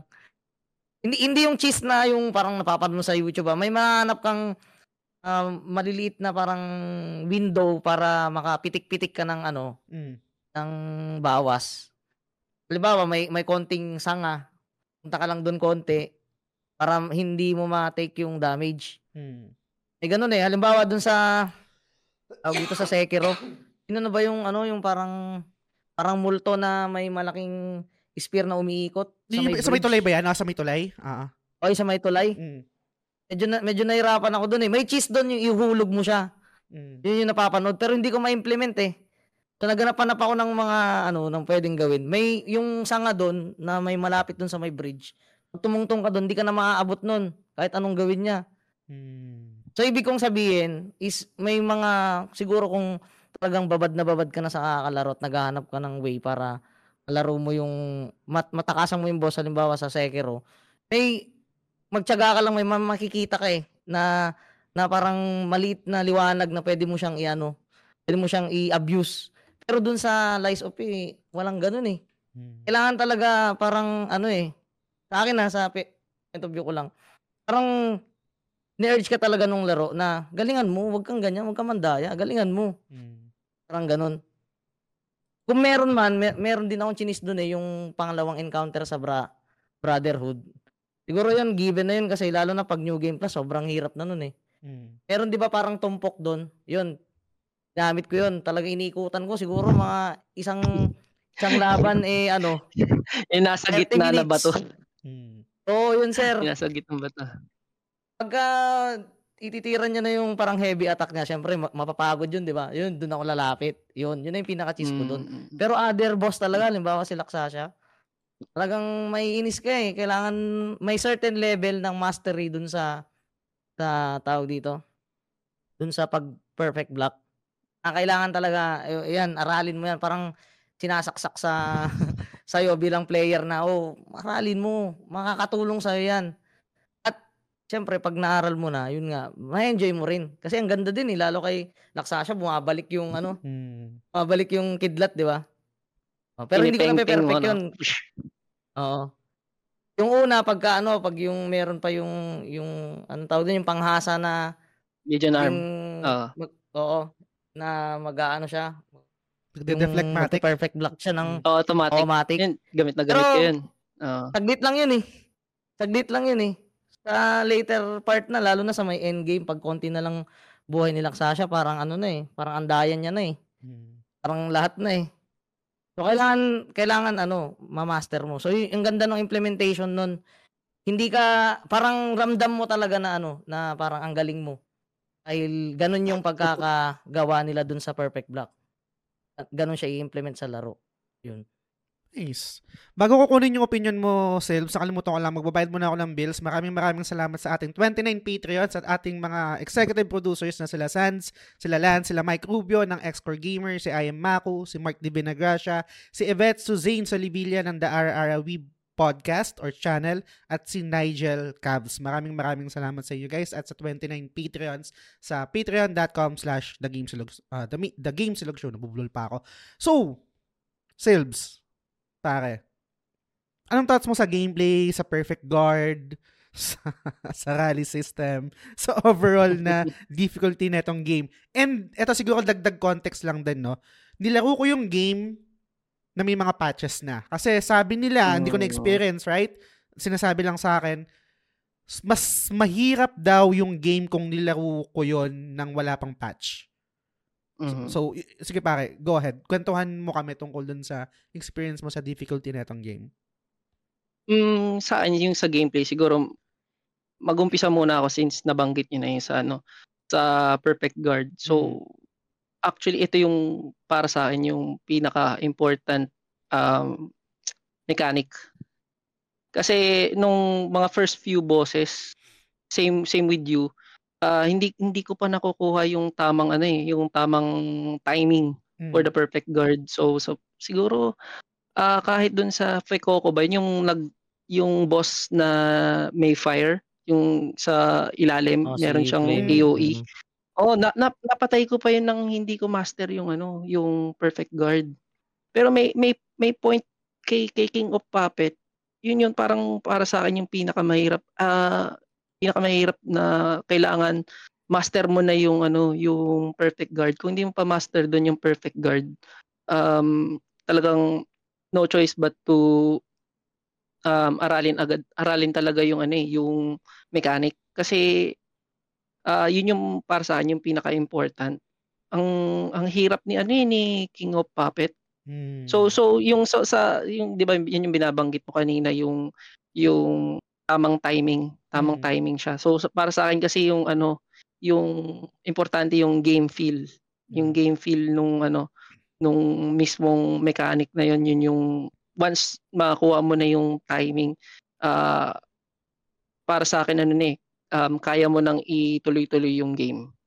Kasi doon doon mababasag yung parang poise nung ano eh, 'di ba? Kasi yun yung pinaka window mo eh. Mm. Eh, mm, kasi 'di ba yung doon sa pag pag pag nagpa-perfect guard ka, 'di ba na nakaka-add yun doon sa pagbasag ng poise niya and and pag nabasag yon pag na pag na heavy attack mo siya, yun na yung ano, parang vulnerable state na siya. Mm. So doon sa vulnerable state na yon, may may may window ka to hit ng ano ng ng few attacks before ka mag yung fatal na attack, 'di ba? Mm. So yun yung parang pinaka window mo talaga to to to damage the the boss. So uh yun yung para sa akin talagang pinaka ano, pinaka important um um um mechanic.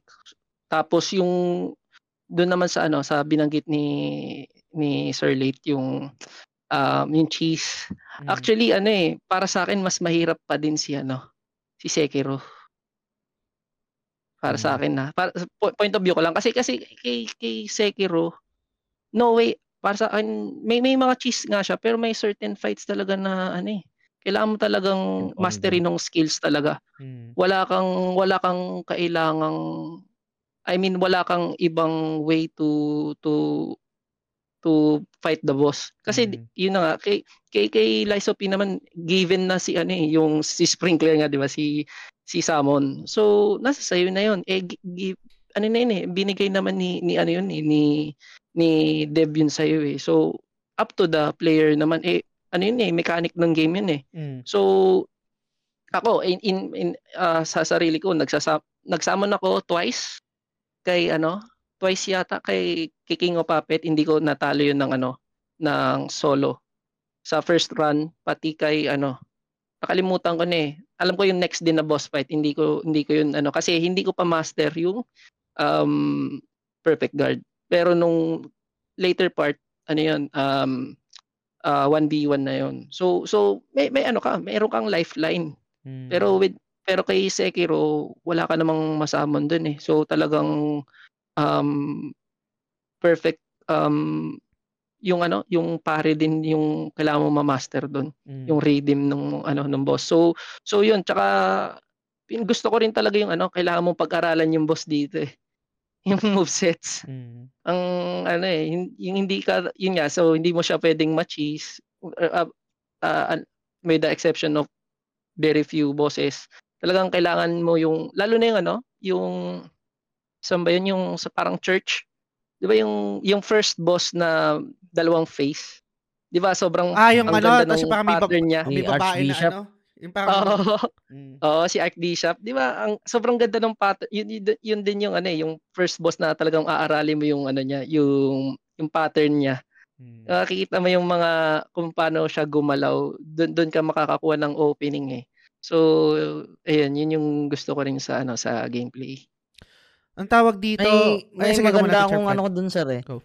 Sige, sir, singit lang ako. Sige, Ang, go. ang, magandang, ang tawag dito, memory ako dun, eh. Paano ko natalo yun? Si Archbishop. Si ano na Archbishop. lang, guhit na, oh, ar, guhit na lang yung ano eh. Guhit na lang yung natitira sa akin. Tapos, parang, parang nakailang tries na ako. Sige, tuloy ko na. Kasi, minsan pagka ganun, pag yung nainis na ako, ang hinayaan ko na mamatay. Parang pinustro ko, parang trinay-try ko lang na ano, na i-block-block. Nahabol ko. Nahabol ko, napatay ko siya. Kaya lang, meron siya yung Mm. parang, ano na yung effect na binibigay niya. Yung parang, ano ba yun? Yung kulay, di ba naglalabas ng ano yun, parang kulay green. Oo. May, may, may napatay status ko siya, effect. lum- May status effect siya. oh, may status effect siya, sir. Lumabas na yung ano, parang eliminated, ganun. Tapos na-status ako, namatay. Ang galing nun. Kahit yung kay Flame, kahit yung kay Flame Kuko, Flame Ah. Kluko, Kuko. Ah, Ganun din.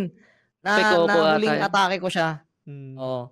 Nahuling atake ko siya tapos na ano ko parang yung burn na status. Namatay din. Buti na lang nauna siya. So nung na nung nag-respawn, okay na. Mm. O di di solid. Nag, nag, nag, ano, nag-register siya na talo na yung boss? Oo na, Ah. na nag-register siya na talo. Ewan ko lang kung sa ibang game ano yun parang wala wala hindi ka na hindi ka nabuhay. Kailangan dapat buhay ka bago matalo. Pero ok sa akin yun, ganda nun. may ganyan ako, may. At may, least sa talo ko, di ba? may ganyan ako, Teacher Fred, pero hindi siya nag-register na natalo ko siya. Yung si Horalu, yung double knockout kami. Ah, sa ano, Elden Elden, Ring. Elden Ring. Una ko siya napatay, pero meron siya yung stamp kasi. Tapos parang may, may damage Oo. yung, parang may AOE na bilog. Mm. Namatay ako doon, pero una ko siya napatay. hindi siya nag-register na ano, natalo. Pagkamatay ko, putang ina, buhay pa rin si Horalu. Parang ba, baka kailangan may animation muna or Oo, parang may bago mata, bago, bago ma- ano bago mag-register. Totoo, totoo.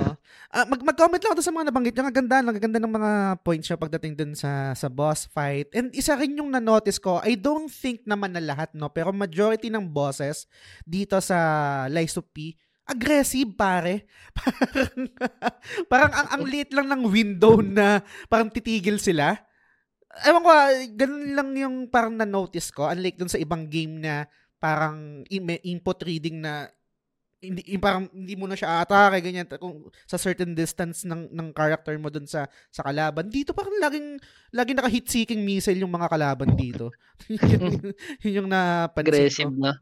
oo tsaka At saka ano sir, sige. go, go, go. Sorry, sorry. sorry, sorry. Wait, singit lang ako sir. May napans may naalala lang ako gusto kong sabihin yung sa sa halimbawa sa Bloodborne kasi siningit ko yung Bloodborne eh. Mm. Hininto ko yung Lies of P.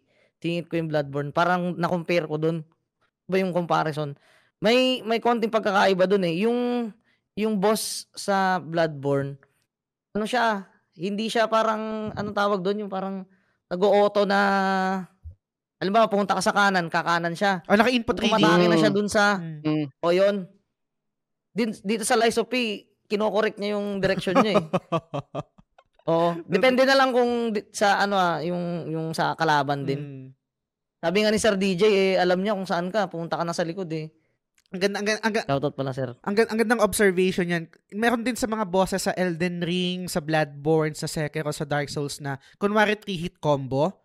Kukombo siya na ganyan. Kung saan siya nakatutok, doon niya tatapusin yung combo. Dito sa Lies of P, yung 3-hit combo niya, iikot sa'yo kung, kung, kung nag-dodge ka papunta Oh. sa gilid niya. Iikot siya, eh. doon niya, doon niya tatapusin yung 3-hit combo niya or 4-hit combo man lang. Mm.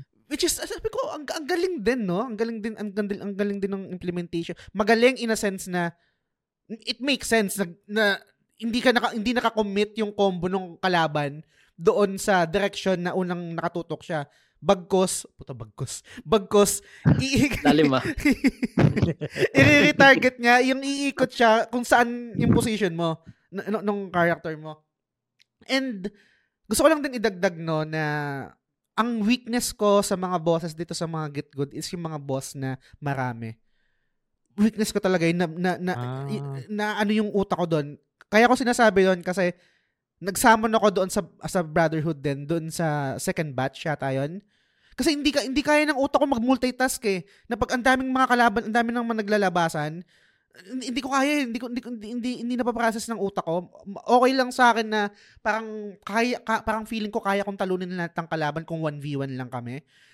Yung isa nga parang malapit na ako, malapit na wala, wala lang yata talagang summon doon kaya napilitan akong talunin.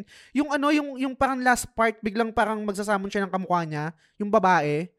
Yung Ay, oo, yung may ano, may kutsilyo. Oh, yung may kutsilyo. alien? Oo, yung mga kutsilyo. Hirap na hirap din ako doon. Kasi Yung dumodoble. Oh, yung dumodoble. Weakness ko talaga yun. Yung pag ma- maraming kalaban. Kahit yung, kunwari yung sa Dark Souls, weakness ko yung kalaban si si Mataba, tsaka si Payat, yung si Spear Guy, tsaka si Hammer Guy. Ah, yan, weakness, Ah. tangina, weakness ko yan. Yung sa Bloodborne, yung parang mga pari ba yun? Yung madami sila. weakness, Yung Mm. tatlo yata yun, weakness ko rin yun. Um, pero syempre, ang pinakamahirap na nakalaban ko dito, for me personally, is si Laksasha pa rin. Um, mm, Tagal ko dito, parang dalawang stream yata yun. Labas pa yung off-stream Mm. na kina- kinakalaban ko siya. Pero super satisfying din naman nung, nung naganap. No? So, let's say, yung, yung kanina pinag-uusapan natin yung perfect guard. Laking tulong din nun. Um, I think, paano ko ba, paano ko ba i-articulate to? Um,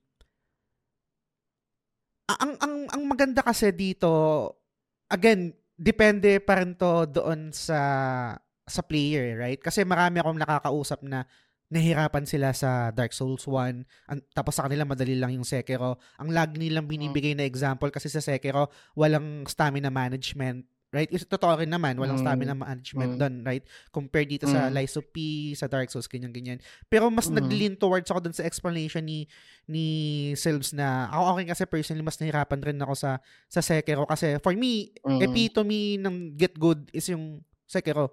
Get good ka talaga dun eh. Dito sa dito sa Mm. Lies of P, kapag nahirapan ako, ang wiring ng utak ko is, ah, baka bali yung build ko. Baka hindi ito yung perfect weapon for this monster or for this boss. mm, O Baka, pe- baka Mm. kailangan ko mag-grind. Baka kailangan mali yung na-equip ko na P-organ, yung mga abilities, etc.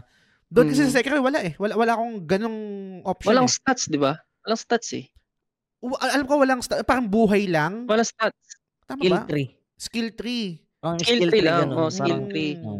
Yung parang parang P organ sa ano, pero yung yung stats na 'di ba, yung motivity, Mm, yung wala. technique, walang ganon. Mm. Wow. So talagang ano talaga, skill talaga. De- Kasi ah, dito, yun since nabanggit mo 'yan, ah, singit ko lang. Kasi yung kay King of Puppet, doon nga ako pinaka nahirapan. Mm. Ano eh, um, kasi yun nga, hindi ko pa, hindi ko pa um, master yung perfect guard nung time na yun. Ano, nag, nag-farm ako dun sa ano, medyo nag-grind ako ng onte. Kasi Mm. para mapataas ko yung stats ko. 'Di ba? So so option mo rin 'yon to to ano, to get good. Parang um, at least gumanda yung stats mo before the boss fight. Ito. Yung, yung, Mm. Pero Sir Silves, ano, Ah, sige, go, Teacher Fred. ah, sige sir, ano. Pero Sir Silves, sa experience ko naman, lalo na nung may nagpa, ano sa akin, may, may nagpa, nagpapatalo nung tatlong boss. Yung ano niya, ano na, se- second play, second playthrough na yun eh. Mm. NG plus Mm. na. Ah, tawag dito. 102 yung level niya. Tapos ang build niya eh parang Taas ano nun. ba 'yun? Yung more on para malakas yung ano mo, yung pambato. Legion. Ah, Ar- Arcane ba yun? Siya sa Arcane? ano. Oo. Tapos ang lambot niya eh. Mm. Ang lambot niya ah, Mm. 102 na.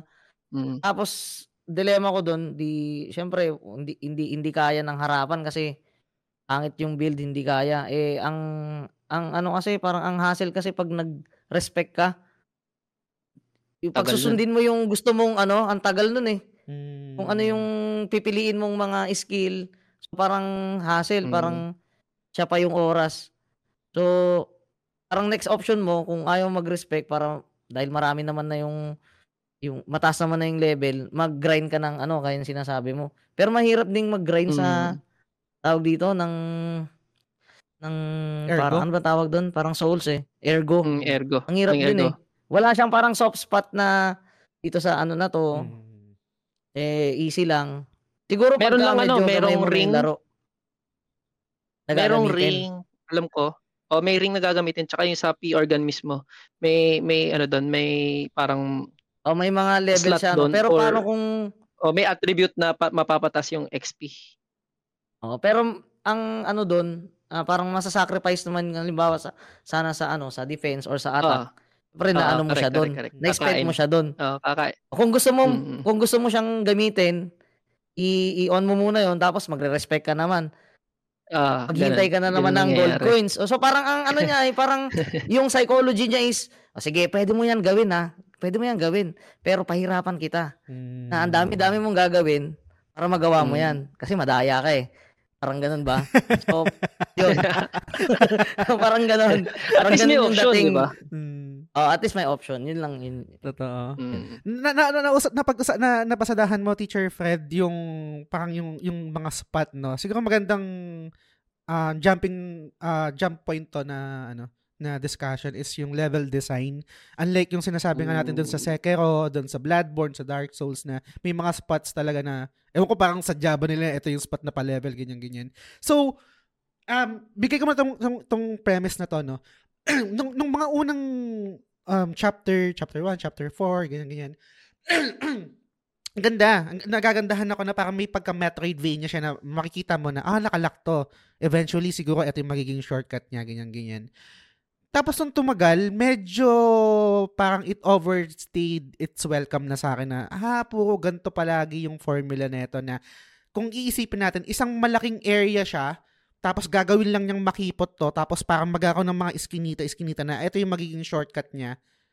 Para Mm. magmumukhang, um, mag, mag- magmumukha siya o magkikreate siya ng illusion na para siyang puzzle yung yung yung yung yung area niya pero kung tut- kung kung pwede lang na, kung pwede lang tayo mag-zoom out kung kunwari pag sa Counter Strike 'di ba yung pag yung yung nagke-create ka ng ano yung parang na, is spectator ka 'di ba? Kung mag-zoom out tayo dun sa mapa ng Lies of P isang malaking area lang siya na nilagyan ng mga harang-harang kaya hindi mo napupuntahan. Y- which is yun yung Mm. mga shortcut niya.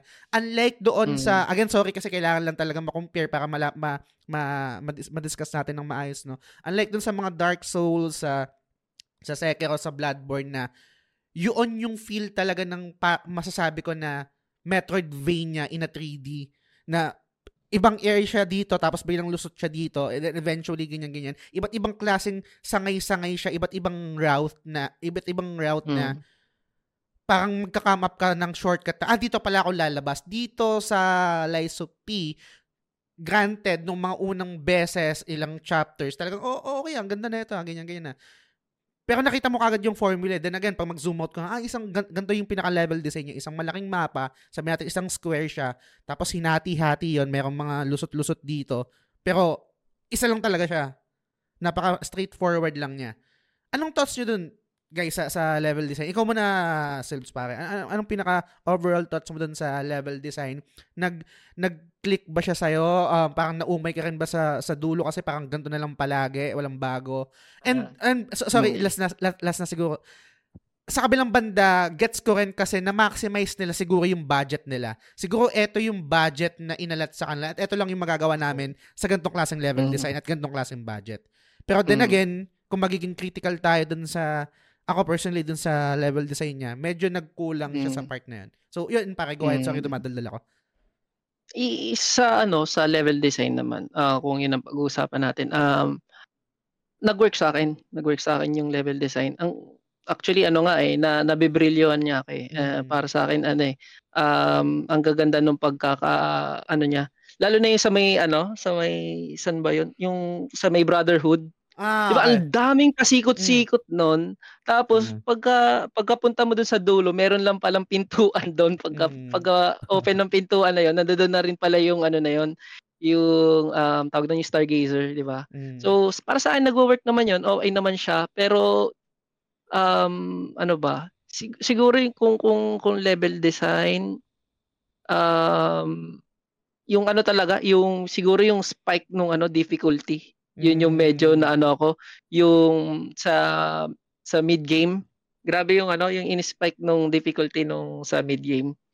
So talagang ano, um feeling ko kung ma- mabibreeze through sa, sa side ko lang ah, Mm. na, ka, kung kaya mong mabreeze through yung ibang ah, bosses, pero at some point talagang kailangan mong ano, kailangan mong matutunan matutunan yung ano, yung pari na ano, mechanic, yung um perfect guard. Perfect guard. Mm, gets, Mm. gets. Ikaw, Teacher Fred, ano yung overall thoughts mo sa sa level design naman netong Lies of P? Akin okay lang din sir. eh. Actually dahil pangalan nito, ah, ayo ayoko rin kasi yung sobrang open world parang ganun ba? Mm, mm. Na ang dami mong pwedeng ano, daming pwedeng option kung ano yung gusto mong route. Medyo ano ako doon eh, medyo hindi hindi ko easy yung ganun eh. Mm. Kaya nung nilaro ko yung Elden Ring medyo yung iba o baka pati kayo, 'di ba? Ang Mm. ang ang ganda sa inyo nung sense of tawag dito Wonder. adventure, na Adventure. hindi mo alam, 'di ba? Parang ano, punta ka dito hindi mo alam yung mangyayari. Ayoko yung fear nung ano eh, nung unknown. Mm, gets. Kaya yung yung sim, yung simplicity para sa nung parang ano niya, yung design niya na paulit-ulit na ganito. Sa akin, welcome ano yun, parang welcome design sa akin yun. Kasi alam ko kung ano yung kailangan kong hanapin, parang it serves as a sense of direction lalo na pag may bagong parang area na pupuntahan. Pero syempre, ah, overall sa laro, syempre mas maraming experience kang ma may experience sana dahil kung yun nga um yung route na to di mo alam pupuntahan o kaya may pupuntahan pa lang ano to itong yung daan na to mayroon pa lang bagong area mabubuksan mas maganda yung sense of ano mo nga yung exploration mo di ba Mm. pero sa akin dahil mahirap na yung laro di naman masayang mag-ikot-ikot doon parang Final Fantasy sana na enjoyin mo lang yung tugtog tapos patay-patay kang ganyan lumipas yung oras man saya mo eh Mm. Subukan mong umikot-ikot doon sa Lies of P, maiinis ka kasi uulit na uulit ka talaga. So, Mm. welcome sa akin yun. gets. Yun. Ah, I mean, Ka- ay, sige, go. Silbs.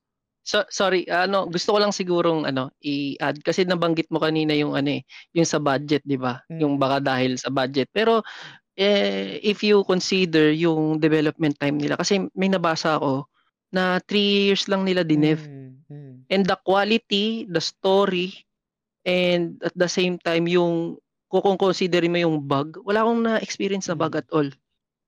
Sa, sa side ko ah. So para sa akin ano, ah kung kung i-consider mo yung mga factors na yun, ang, ang galing, sobrang galing. Good point. Um, g- g- gets kung, kung yung mga nabanggit nyo. No? I think yung sa akin, nanggagaling ako dun sa, kung, maala, kung maalala nyo to guys, no? um, for sure, um, na-experience nyo to kasi na pinlatinum nyo yung game, right? Merong isang area sa green, yun doon sa swamp yata yun, kasi sa green monster, na parang, tangina, meron palang isang malaking area dito na pupuntahan mo, yung, yung sa may side quest. Naalala nyo yun? Yung parang, Side to- quest, side? kanino, kaninong side quest? um, alam mo to kung sinong side quest. to. Basta parang po, mag-open yung yung isang parang may harang dito na rehas tapos pa, pwede mo puntahan yun tapos parang isang may Ah, malaking oo, area pa. yung after kay Alidoro. Ayun, a- after kay Alidoro. Di ba malaking Ah, area pa yun, tapos meron pang Stargazer Mm. doon, di ba? Tapos meron pang may swamp pa, Mm. etc. Yung, yung, yung ganong ba na, tangina may isang area, yung ganong feeling kasi yung, I think ah, again, parang unfair kasi nanggagaling ako sa parang point of comparison. Gets ko yung merit nung kung anong in-offer nung game, nung Lies of P. Pero, meron silang, meron silang hint eh. Merong hint na, kaya rin nilang gawin eh. Kasi kung kung di ko ipa-platinum yung game, pwede ko ma-miss out yung area na yun, yung isang area na yun. Malaki pa yun eh.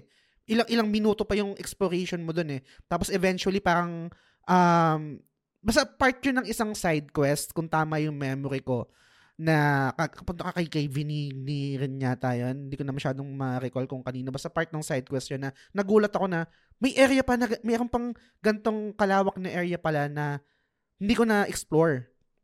So, yung mga ganong part, I think yung ako personal, personal ano ko na parang personal take ko na or per, personal preference ko na na okay din yon kung sakaling ganun, kung sakaling um, sa next game nila madadagdagan ng ganun, kung added budget ba yon added time sa development. May, may, may sense of wonder, sense of surprise, sense of exploration pa rin sa part na yun. So, yun lang, yun, yun lang yung sa Pero gets ko rin naman yung, yung na, na-discuss nyo kung sakaling mas welcoming, yun nga yun, yung parang alam na natin, ex- expected na natin na eto yung area na to, eto lang yung kailangan ko. Ayaw, ayaw, ayaw ko yung feeling na maliligaw ako, lalo na ang daming mga mahihirap na kalaban, right? Mahirap yung difficulty, ganyan. So, yun. Um, siguro, Inaalala ko, Ah, Just, sige, go. sorry. go, go. Pasok, pasok ba sa level design yung ano? Kasi di ba sa bawat chapter, Mm. makikita mo doon pag may na-miss ka na side quest, parang first time na na-implement to eh sa Maganda mga. Souls-like. Mm, maganda Di yan. ba? Mm. Kasi makikita mo doon may icon for example sa chapter 7 dito sa area na to. Pag may may mamimiss ka or or may existing na na quest doon, makikita mo. Mm. Ang gandang ad- added um uh, feature para sa akin 'yun kasi lalo na tayo 'di ba? Ano tayo eh, mga trophy hunter tayo. Mm. So magandang indication 'yun lalo na kung blind playthrough ka na ay may may, may event dito sa sa sa place na to. So i-explore mo pa yung ano yung yung area na yun. So uh, yun isa rin siguro yun Ganda sa ano magandang level design.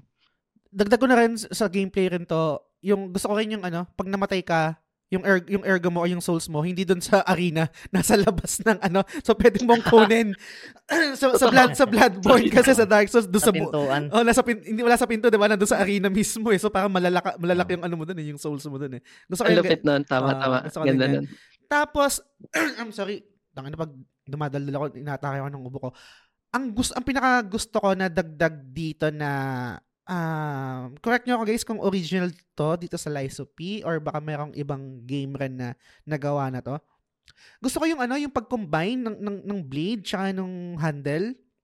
Um, isa sa mga problema I think sa sa Dark Souls or sa Elden Ring is yung yung animation niya is incorporated doon sa mismong weapon niya. For Mhm. example, Mhm. kung naka great sword ka, most likely talagang y- merong merong certain animation na yun talaga yung Mm. design doon sa weapon na yun. So dito kasi ang Mm. ginawa ng, ng sa, sa Lies of P, right? Um magbabasa rin yung animation mo conforme doon sa kung ano yung combination ng ginawa mo sa blade tsaka doon sa handle. Mm. For example, Yes. Um kung motivity ako, I think siguro ito yung pinaka basic, right? Yung yung police Mm. handle ilalagay mo doon para yung um ma- double damage mo magiging iba yung Mm. atake mo doon right eh. Y- yung ano mo 'di ba yung parang yung Mm. R2 mo yung ganun yung design meron din naman Mm. slash merong parang piercing yung yung Piercing. pa thrust ganyan gusto ko yun gusto ko yung yung ganung klaseng um ginawa na ito ng ng Lies of P na dito ko lang na experience kasi laking tulong nun eh hindi lang sa hindi lang sa damage hindi lang sa skill nababago rin yung ano yung yung attack animation, mo. kung Animation. gusto mo ng slash kung gusto mo ng parang pa pa overhead yung blunt kung gusto mo naman Mm. yung thrust ang ganda nun kaya guys ano- anong anong anong anong thoughts niyo dun sa sa implementation na yan or bagong mechanic ng Lies of P pagdating dun sa combination or pag-combine ng ng handle tsaka ng Mm. ano ng blade mo na, Silps. Go para. Para sa akin, isa yun sa ano, sa pinaka-selling point din ng game. Yung ano, yung mix and match Mm. nung nung handle and nung nung base, 'di ba? Kasi uh, yun nga uh, nabanggit nabanggit mo rin na ano, parang first to sa ano, sa mga souls like. Kasi nagkakaroon siya ng ano, eh, added dimension, parang second dimension. Siyempre, pwedeng pwede ka naman mag-survive eh nang hindi ka nag nagko-combine combine. Pero Mm. since nagkaroon ng ano ng possibility for mix and match, talaga magta-try ka ng iba't ibang build. So, ah, parang mas maganda tong um, yung blade na to sa ganitong handle, di ba? So, and at the same time, yung sa handle, uh, dun, dun mo ima-match yung ano kasi, yung skill kasi yung handle, di ba? Mm. Tapos yung yung yung blade, yun yung um, parang yung at- attack animation. Hindi ko lang sure ah. Pero kasi for example, ang ginagawa ko kasi yung since motivity build ako, yung yung blade ko is yung pang heavy attack, most likely mga pang axe. Tapos yung ano nga, yung handle is short range Mm. para mabilis i- kahit kahit ano kahit um, motivity build ka mabilis mong mabat, mabato yung mga ano mo mga attacks mo so yun yung naging main build ko dun so talagang nag nag ano sa akin nag-work kasi for, for the longest time ano ako eh parang ako same with you ano eh strength build di ba yung motivity Mm. and pag strength build ka ang bagal di ba talagang may animation pa eh pero with with with the mix and match na na experience din natin yung ano yung kahit na ma- mabagal dapat bumibilis dahil dun sa ano sa possibility na yun. Tsaka ano pare, matigas, matigas kasi yung ulo ko. Um, yun nga, brawler, ganyan, strength type. Well, natandaan ko, nag-comment si, si Mako, shoutout sa'yo Mako. Sabi niya, ano yan, pre-partida ba yan? Sabi ko, hindi anong partida. Ito lang talaga yung weapon na gusto kong gamitin. Yung weapon kasi na ginagamit ko that time, tapos kalaban ko sila Sasha. Yung ano, yung mabagal na parang may bato-bato, tapos natatanggal yung bato-bato pag ginampas mo. Lumalabas yung parang kulay blue niya, yung parang Ah, Moonlight oo. Great Great Sword. sword na ano special weapon. Oo, yung parang part siya ng ano eh, part siya nung isang quest trend, isa, isang Oh. side quest. Um, bag, bago ko ibato kay ano, bago ko ibalik kay teacher friend. Gusto lang mo na malaman yung yung ano, siguro sa weapon para isang pasada tayo, no. Motivity ka rin, Silbs. Ano yung gamit na gamit na weapon sa'yo? Kalimutan ko yung pangalan pero alam mo yung nung una um early to mid yung yung coil, Okay. yung coil yung coil na may electric. Mm. Yun yun yun yung ano kasi karamihan ng kalaban natin at first may yung ano yung mga puppets eh. mm. So sobrang gamit ko yun tapos yung na- nabanggit mo ng ano police handle, yun Mm. yung talaga yung gamit ko. Then latter part, ang pinaka ginamit ko is yung ano, yung axe na pag pinansin mo yung style nung ano niya, nung nung blade niya is parang magkakasamang arm ng puppets. ah, oo. If you remember that. Mm. Mm, yun. Yun ginamit yung yun. Mm. so so Oh, pero ang ginawa ko doon, yung police handle din. So ang Mm. bilis din ng hataw ko. So yun yung pinaka-favorite ko. Ah, mag- gu- ginamit ko rin yun. Ah, gusto ko din yun. Ang, ang problema ko lang doon, ano yung ma- maiksi yung range. Kailangan alam mo yung Ah. range mo, right? Kaya kaya ang yun na nga um isang isang added gameplay din mechanic din pala with with um uh, P is the Legion Arm. So Mm. nakikita ko din sa ano mo sa sa stream mo yung ano yung Legion Arm na naghahatak yung pag Mm. yung max mo na. Yun, so yun yung pang pang ano ko pa, para lumiit yung range ng I mean yung distance namin. Lagi Mm. kong ginagamit yon para um ma-close yung distance namin. So gamit na gamit ko rin yung Legion Arm. Nice. Tsaka yung weapon kasi na yun, parang it reminds me ng ano eh, dun sa Bloodborne yung cleaver. Yung Mm, yes, yes, yes. Ang ganun yung style niya. Ah, ganda nun. Ikaw naman, Teacher Fred, late na gamer, ano yung um, favorite mo, ano, ano yung thoughts mo dun sa mechanic na na pwede kang mag-combine and then ano yung favorite mo na weapon na ginamit mo sa sa gameplay mo ng Lies of P? Oh, maganda yun sir kasi ano, yun nga. Ah, nasabi nyo na rin. Sabi na ni Sir Sibs, yung 'di ba ma- mabigat yung hampas nung original na combination nung original na na weapon, mabagal. Mm. Eh nabibigyan ka ng agency na ano na tignan kung ano yung mag-work sa playstyle mo. Totoo. Di ba? So, ang ganda nun. Lalo, na sa, lalo sa akin, medyo ayoko yung ano eh, head-on talaga yung harapan. Mm. So, muna, ano eh, may, may, may distansya kahit papano. Gusto ko natatiming ko yung kung kailan ako magiging agresibo, Mas gusto ko yung medyo malayo ako dun sa kalaban eh. Kaya dahil dun sa yung mix match na parang mechanic na yun, na, na nakuha ko yung parang pinaka naging weapon ko na all throughout. Yung ano ba yung handle? Dun yung glaive, yung Mm. parang Yung magcha-charge tapos mag-ano forward. Mm. Ganda Oo, nun, no? tapos, Ang ganda ng animation nun.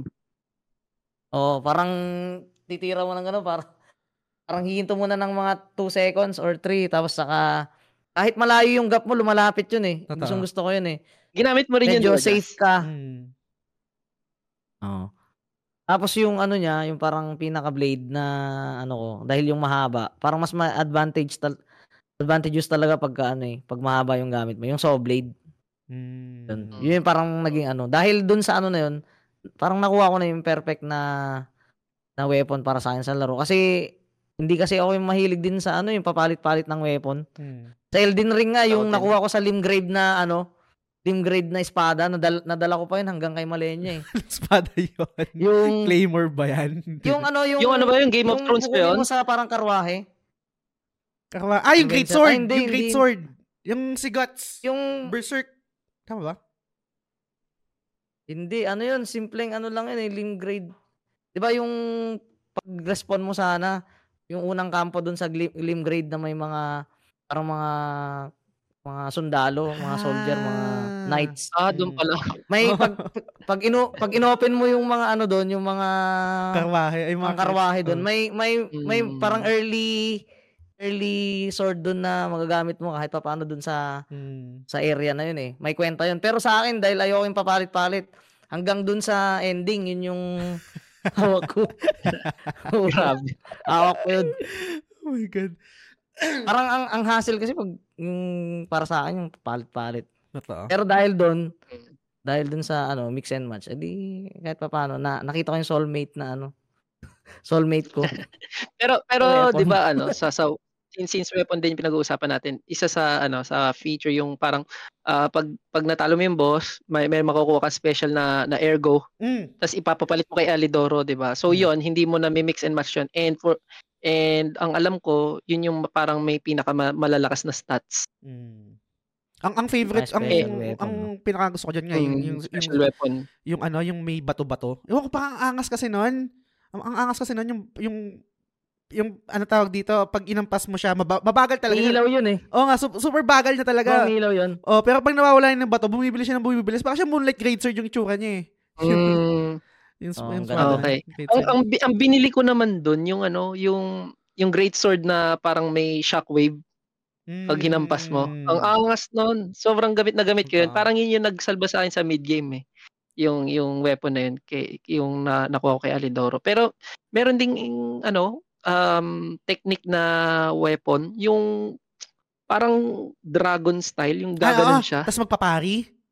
Isa daw yun sa pinaka-OP, eh, napakadaya daw nun. Pag Mm. gumanon siya, hindi, hindi ko personally nagamit, pero nakakita ko ng mga video, talagang ano, um, yun lang yung ano gagawin niya. Mag, pag gumamit siya ng ganon, then um, automatic ano na, parang perfect guard na. Mm. So nakakawasak agad ng poise. Ang daya. Ito. Hindi, pero hindi ko siya Ang na-try. may, may trinay ako doon, ano, special weapon, yung pagkatapos na matalo si, ano, Nameless Puppet. Ang angas kasi nung karit eh. Mm. Kaya lang hindi- Ay, oh, hindi na-try bagay ko yun. sa Na-try akin. ko yun. Ang ganda nun. Oo. hindi, hindi bagay sa akin, medyo ganda nun. mahina yung, ano niya. Para sa akin. Kailangan maganda ata yung build mo dun eh. Ibang, Oo. baka ano na, advanced na yung, ano, yung ah, Pero maganda, may stats range na din yun eh. Mm. Totoo. Yung heavy attack nun eh, ang, ang layo din. Maganda, maganda yung mga dun pa rin eh.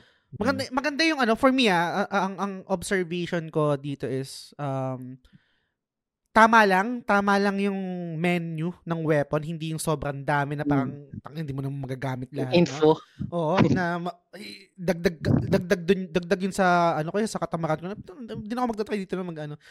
Perfect ano lang siya, perfect for me, for, perfect lang yung ano, enough lang, enough lang yung yung weapon dito. And then yung pwede mo ma-combine. Nakita ko na agad yung contrast nung nilaro mo yung wulong. Di ba? Isa sa grip. Tangin, daming weapon. yung ang daming weapon, ang daming info, ang daming combination. Totoo. Dito, ano eh, simplified siya. Pero, oh, ano, okay na, di ba? Swak na Mm. agad. Totoo. Hin- hin- Hindi na ako, parang Hindi isipin mo ko. kailangang gawing komplikado para ano, at least tama. serviceable Tangina lahat kasi yung ano. Pa, ano, teacher Fred, I'm not sure kung nalaro mo yung wulong. Sa wulong kasi parang may Diablo like yung stats ang putang inang yan. Oo. Grabe, ang daming combination nun. Oo. Grabe.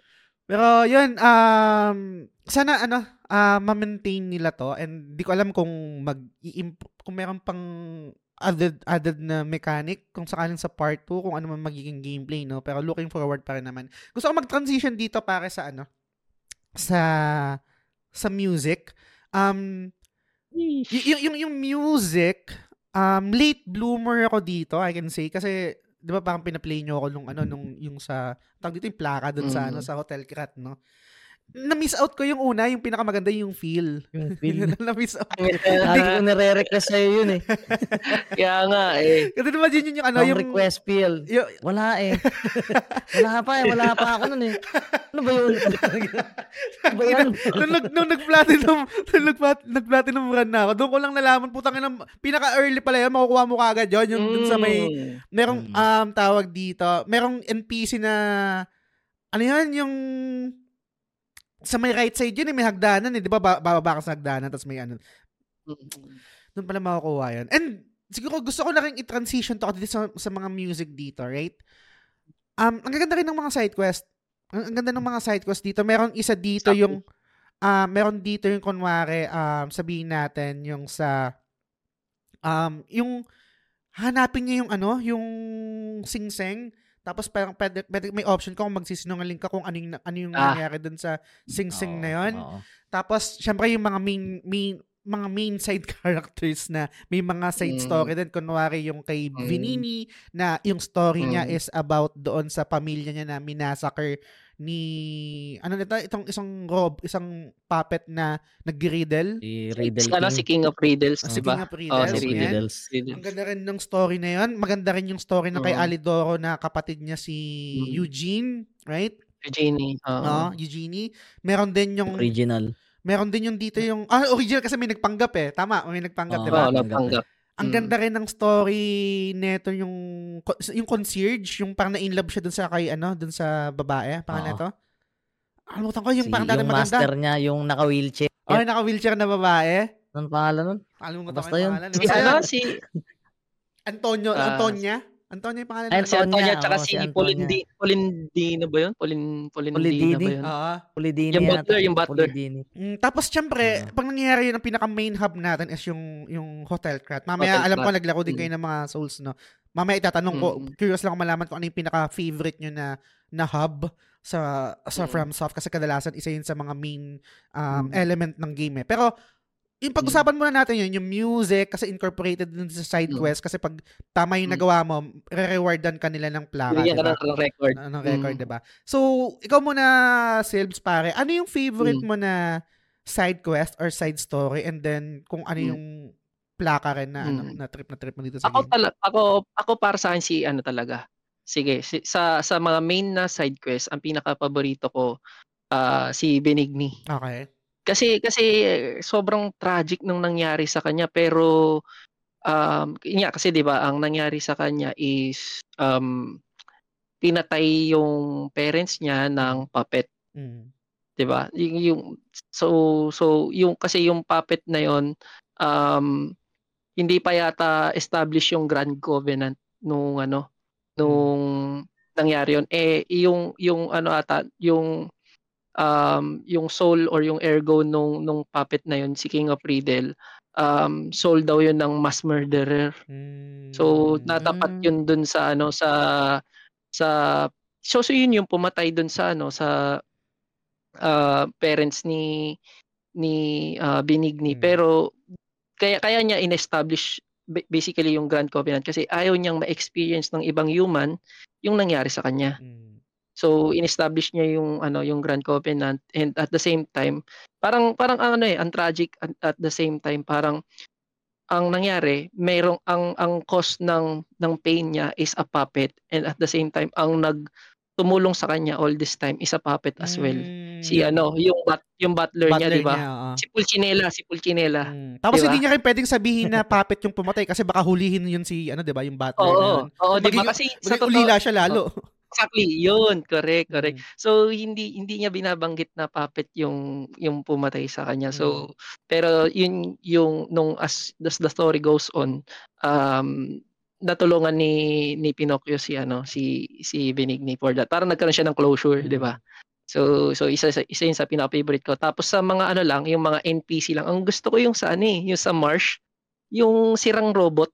Yung ah, mo, mag-gesture kasi niya. gesture. Bigay ka ng Kasi hindi siya emotion. maalam eh. Oo. Oo. So, paano ba yung happy? Paano yung ano, sad? Parang gano'n. Mm. So, isa rin yun sa ano sa gusto ko na side quest. Nice. Or or, or, or, or ano, NPC na quest. Ikaw, Teacher Fred, late na gamer, ano yung favorite mo? Gan, gan, gan, ganong format kay Silps, no? Yung, yung main, let's say, main story and then yung parang mga side characters lang na NPC. Ano, ano yung nag-click sa'yo ng todo? Main sa akin si ano, yung si Romeo, si King of Puppets. Ah, okay. Oo, Oo. solid yan. Solid Oo nga, din yan. Solid kasi yun eh. Kasi akala mo kalaban siya eh. Mm. Tapos twist eh, Mm. ang ang totoo pala, yun nga ang ganda nga nun eh kung kung titingnan mo pabaliktad, kung kin, kung ang kinuha mong ending, yung path mo is yung bad ending. Mm. Ang parang bida talaga is si King of Puppet kasi gusto niyang pigilan si ano eh. Si Si ano eh, si yung yung mga kalaban mo, lahat yun gusto niya lang hindi hindi sir, si si King of Ah. Puppet ay si Romeo.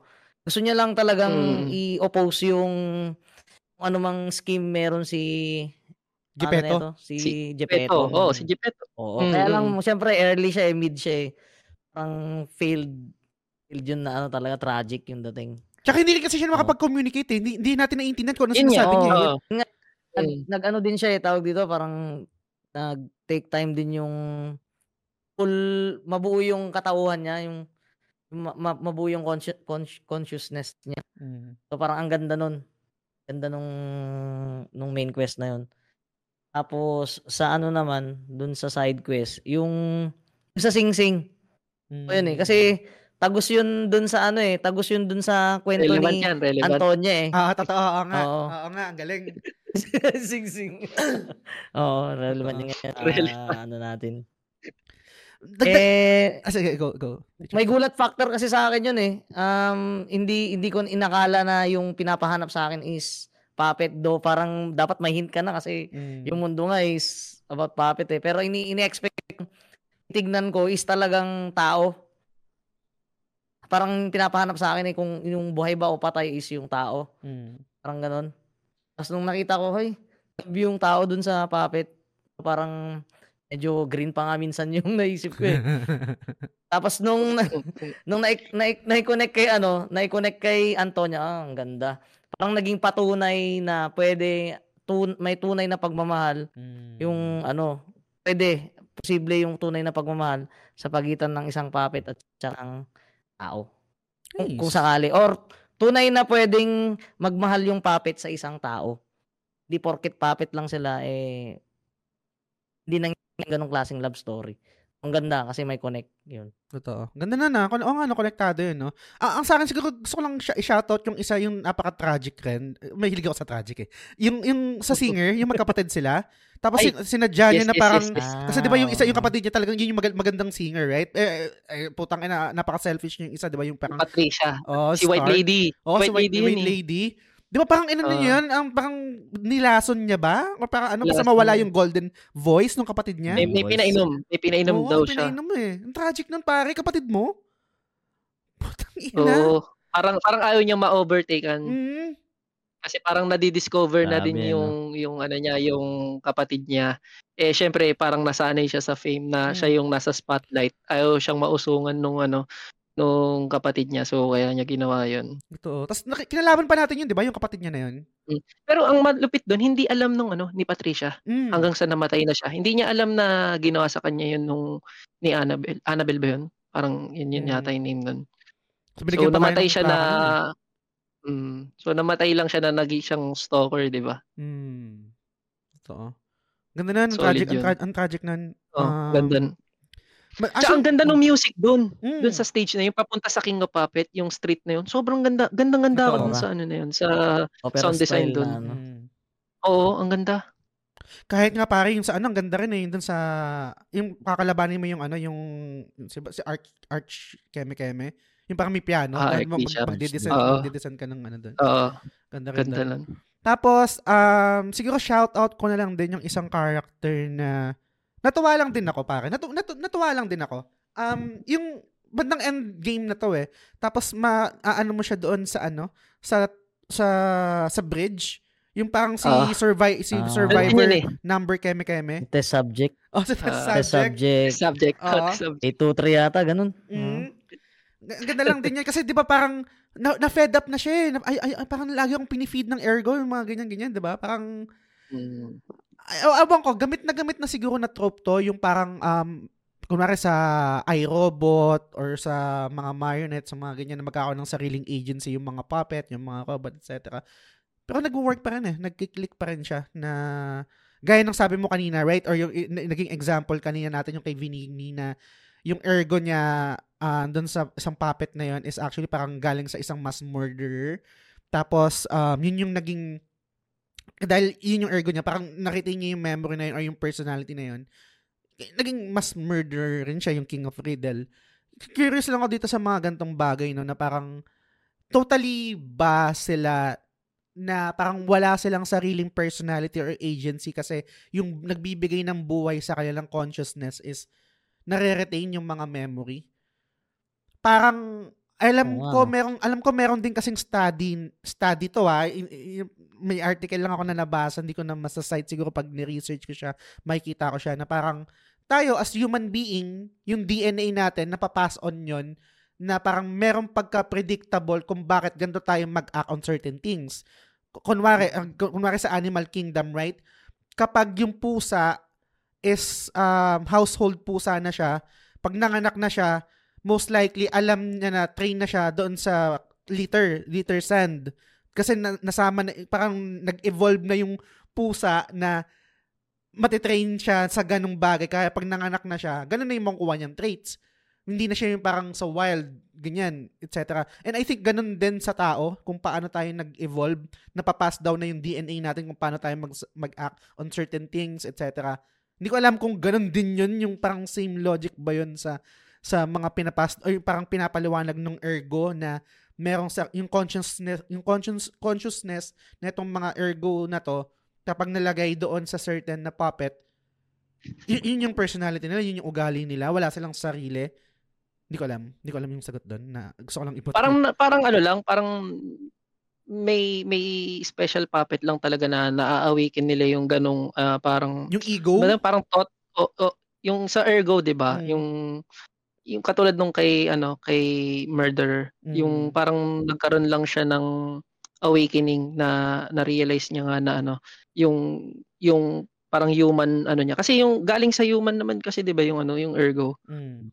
Mm. So so yung yung yung sa kanya nga, yung sa ergo niya is ano from murderer. So parang naging personality na rin niya kumbaga yung ano, Mm. yung na-awaken sa kanya. galing galing ng ni Wiz Sh- shoutout sa inyo guys no Lupit, no? Tsaka ano, yun nga, na parang um, shoutout sa mga Korean devs, no? mm. Kahit kahit ngayon, ano, sa gaming is, eh, ever since naman, meron ng gaming, ano, di ba, Ragnarok, ano na rin yan eh. Dati pa, di ba? Mm. Pero ngayon, when it comes to console, parang pinapasok na rin nila. Di ba? Si Stellar Blade, Korean Yes. devs yun. Which is good. Yeah. Um looking forward no sa kayang i-offer ng ng ng mga Korean dev kasi ay, hindi naman sana, hindi naman i-call out nyo na lang ako guys no. Hindi naman siguro to racist no na um each region meron silang sariling flavor. Um kunwari sa RPG, alam mo kung JRPG eh. Hindi ko sa- hindi, hindi, Mm. hindi hindi literal na parang RPG na ginawa sa Japan. Merong sa, Mm. merong merong flavor yung JRPG eh. Regardless kung sa stage kung kung, kung mga put, mga western yung gumawa nung Sea of game na to, Stars. Sea of Stars, right?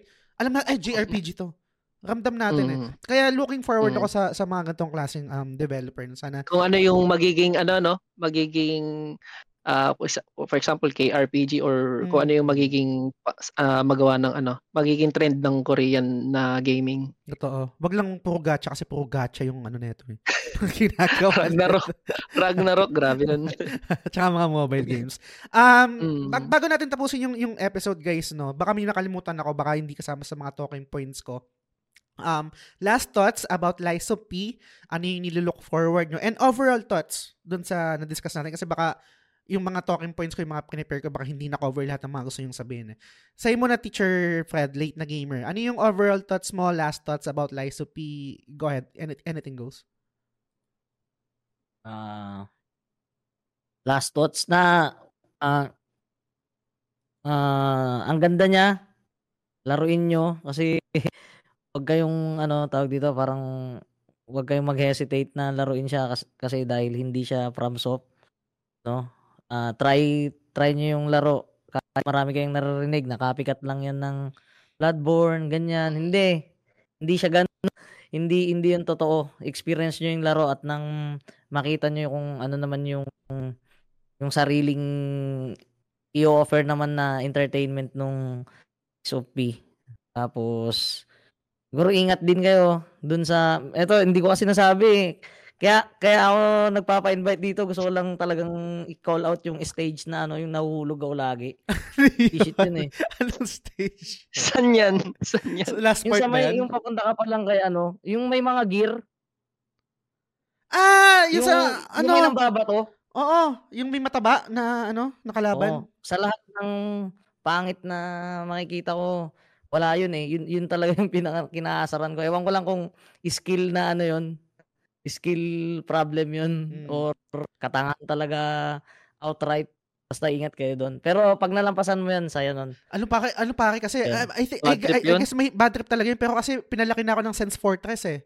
Kaya parang wala alam mo ba sa Dark Souls 1? Yung, ano, doon, Ah, doon, Hindi, ko alam yun. y- yun pa pare, eh. yung Sense Fortress, Souls 1, no? holy Grabe yun. shit. Grabe yun. Mas malapit yan. Feeling ko nga yun yung tribute nila talaga sa Dark Souls Oo, eh, di ba? yun, Yung, yung ano na yun, Ah, yung yun. level na yun. Grabe. Ah, Oo. may, Kasi, may, ano, may Ano yun eh, um, ah tawag nito, isa sa ano yun eh, highlight sa Dark Souls yun eh, yung ganong stage. Totoo. Solid. Visit yun. Na, talagang hmm, gusto na mag Ang dami kong laglag doon. Nasa stream pa yun ah. Oo. Kasi babatuin Ang layo pa ng panggagalingan mo. eh. Totoo. Eh, Oo. shame pa. Grabe yan, grabe yung area Sa, na yun. napakaganda. Wag, wag kayong mag-hesitate. Solid. Hindi hindi sayang yung oras mo. Kala mo lang sayang yung oras mo pag naiinis ka pero pag natapos mo siya parang wow, ang galing ko pala. Totoo. Yun. Ay, hindi sorry, bago iba to sa, sa iyo, Sel, ko pala na, nakwento, no? So, pinlatinom ko to, um, nag, nag, nag-sub ako sa PS Plus para lang dito kasi ayoko na mag-third na, na game, mag, ano, no, Mm. third na gameplay, no? And siguro, Mm. gusto ko lang din banggitin, no? Kasi second playthrough ko na. Nag, ano na ako, nag-summon na ako kasi nahirapan na ako, eh. Nahirapan na ako sa mga boss. So, dun sa second playthrough ko, lahat ng boss, may, may, may summon na. Maliban na lang dun sa, Mm. kaya na, nahirapan ako doon sa nameless puppet ba yun sa dulo? Kasi wala, wala, hindi ka pwede mag-summon doon, di ba? Tama? Hindi ka pwede Mm, mag-summon mm, doon. mm. Eh. Yes. Hindi, Um, bawal. So, doon ako tumagal doon sa second playthrough ko. So, yun. Um, isa sa mga highlight ng taon ko, yung, yung platinum na to, yung Lies of P. So, yun. Ikaw, ikaw Sils, pare. Last thoughts, baka meron kang mga anecdotes, mga story na hindi ko natanong. Siguro, yeah, siguro ano lang, um, kasi kanina nagba, sabi ko sa'yo, di ba, nung before, before tayo mag-start ng stream, nagba, nag, medyo nag-review ako nung, Mm. ano, ng Rise of P. Tapos, ang naisip ko is yung, ano, mismong references sa original na story, which is Mm. yung Adventures of Pinocchio. Kasi, sobrang, di ba, ang yung Pinocchio, ang, da- ang daming version yan eh. Merong Disney, merong ibang books na nag-adapt nung Pinocchio. Pero ito, yung sa mi- karamihan ng references is yung sa original which is yung Adventures of Pinocchio. Tapos ang siguro mga fun facts lang na nabasa ko is si ang pinaka original author kasi 'di ba si Carlo Collodi which is yung Mm. Carlo, 'di ba? Carlo. Tapos Carlo is yung si ano si Pinocchio, 'di ba? Mm. Yung pang, yung anak ni Geppetto. Tapos si Carlo Collodi daw um parang pen name lang ngayon. Mm. Pen name. Ang ang Mm. totoong pangalan niya is Carlo Lorenzini. Uy, si Vinini? Oo, si si Binignig. Lore, So Ah. Lore, tapos yung pangalan pa mismo ni Benigni, 'di ba? Benigni Lorenzini. Mm. So yung Lorenzini kay ano 'yon, kay sa author. Tapos yung Benigni daw parang tribute 'yun sa isang actor na nag gumanap ng Pinocchio. Mm. Pa- Galing. ah, parang yun yung original name nung ano, yun yung original name nung nung actor nung naggumanap ng Pinocchio, Benigni. Pero ano lang, instead of B as in victory, uh, B as in boy, yung ano, Mm. yung yung spelling. Tapos isa siguro sa ano kasi ang dami eh lahat nung ano karamihan daw talaga dun sa characters ng ano nung nung Lies of P is may reference sa book. Mm. So uh, isa, isa so ang dami kong nabasa pero isa sa paborito ko sigurong references is sa original daw na Pinocchio. Um nandoon din si ano si Fox and Cat. Di ba yung si Fox and Cat Ah. sa ano Mm. So sa ano daw sa original daw na na Pinocchio, um si Fox mayroon daw Fox and Cat na character mismo sa Pinocchio and tinitrick daw si Pinocchio na Mm. mag magtanim ng gold coin sa isang lugar, parang um plane of wonder ba 'yon? Mm. So tinitrick siya na ano na magtanim ng gold coin hoping na tutubo daw ng gold coin tree.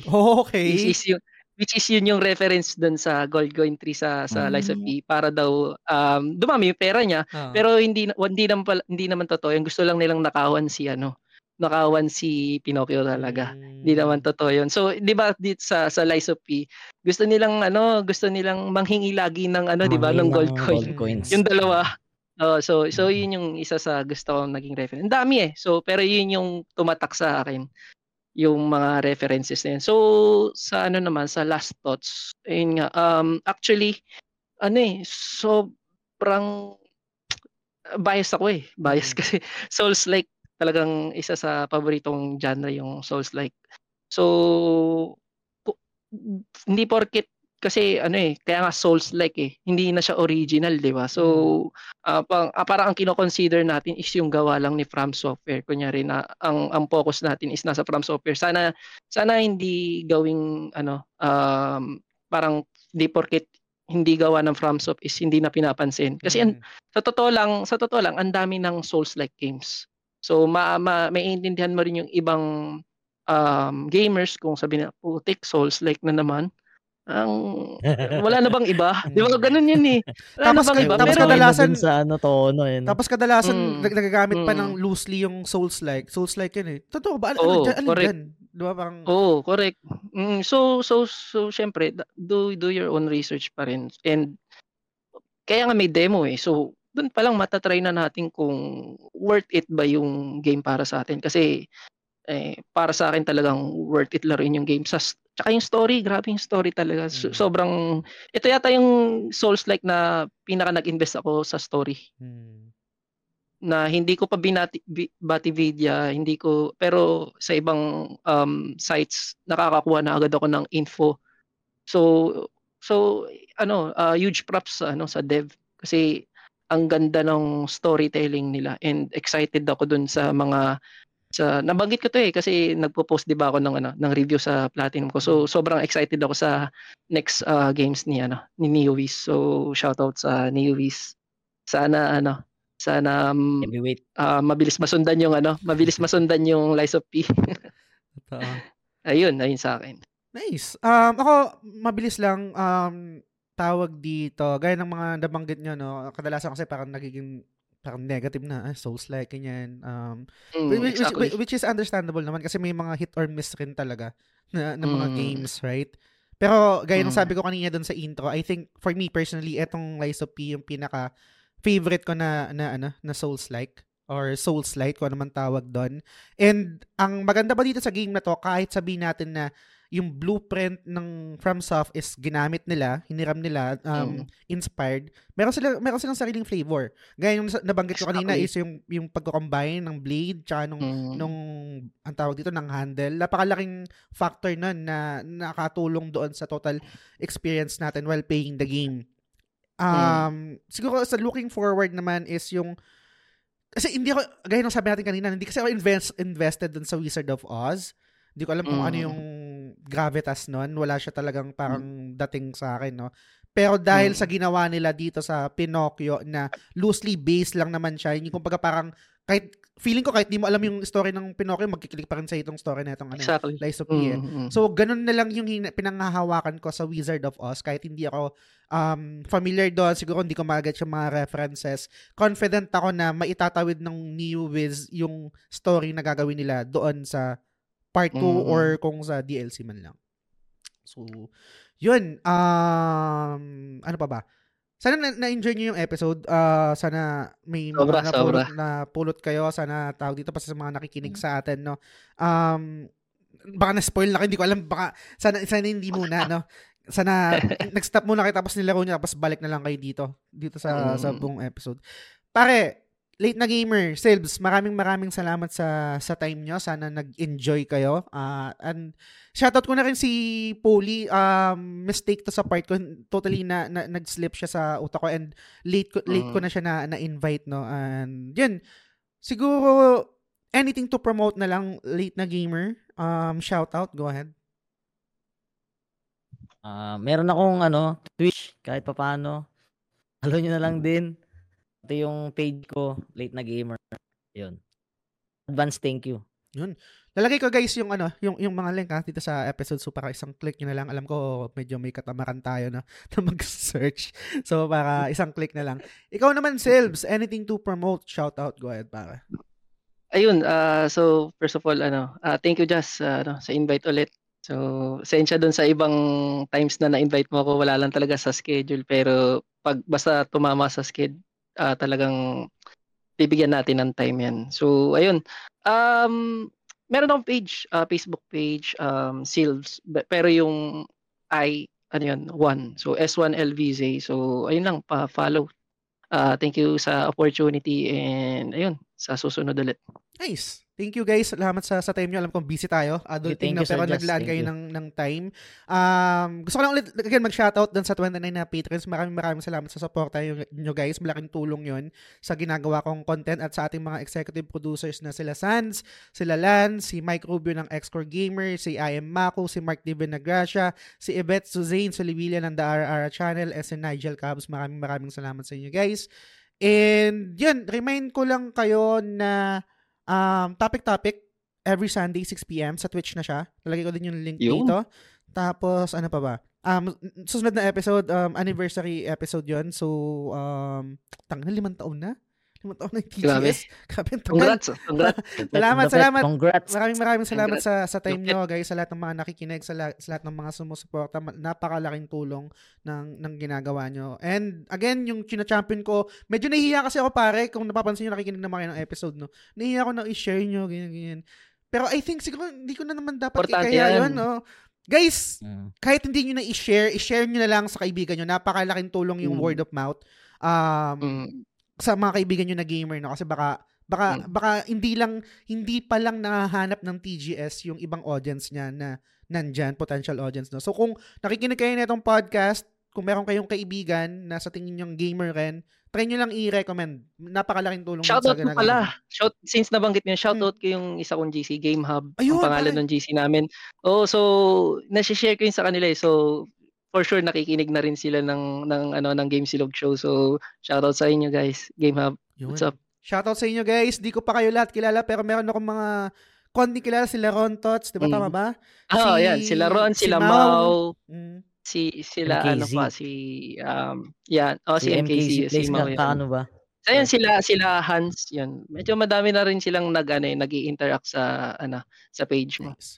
Maraming maraming salamat sa inyo guys. Syempre dun sa community ni DP1, maraming maraming salamat sa inyo guys, no. Kay, kay Will, sa community ni XRI, maraming maraming salamat sa inyo. And syempre sa TGS. Thank you. Ah, limang taon na. Abangan niyo yung susunod na episode namin about yun doon. So, yun. Thank you, thank you. Hanggang sa susunod na episode ulit. Bye! Bye. Thank you, thank you.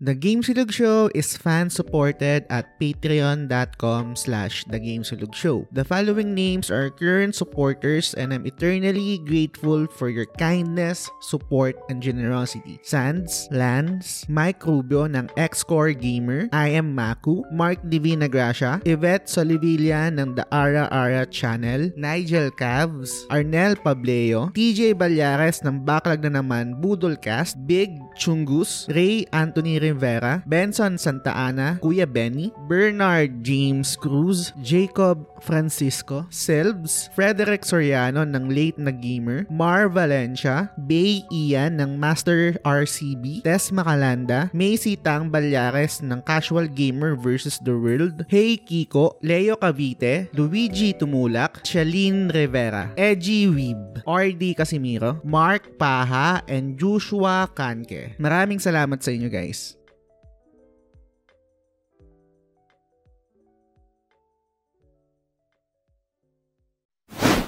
Game Silog Show.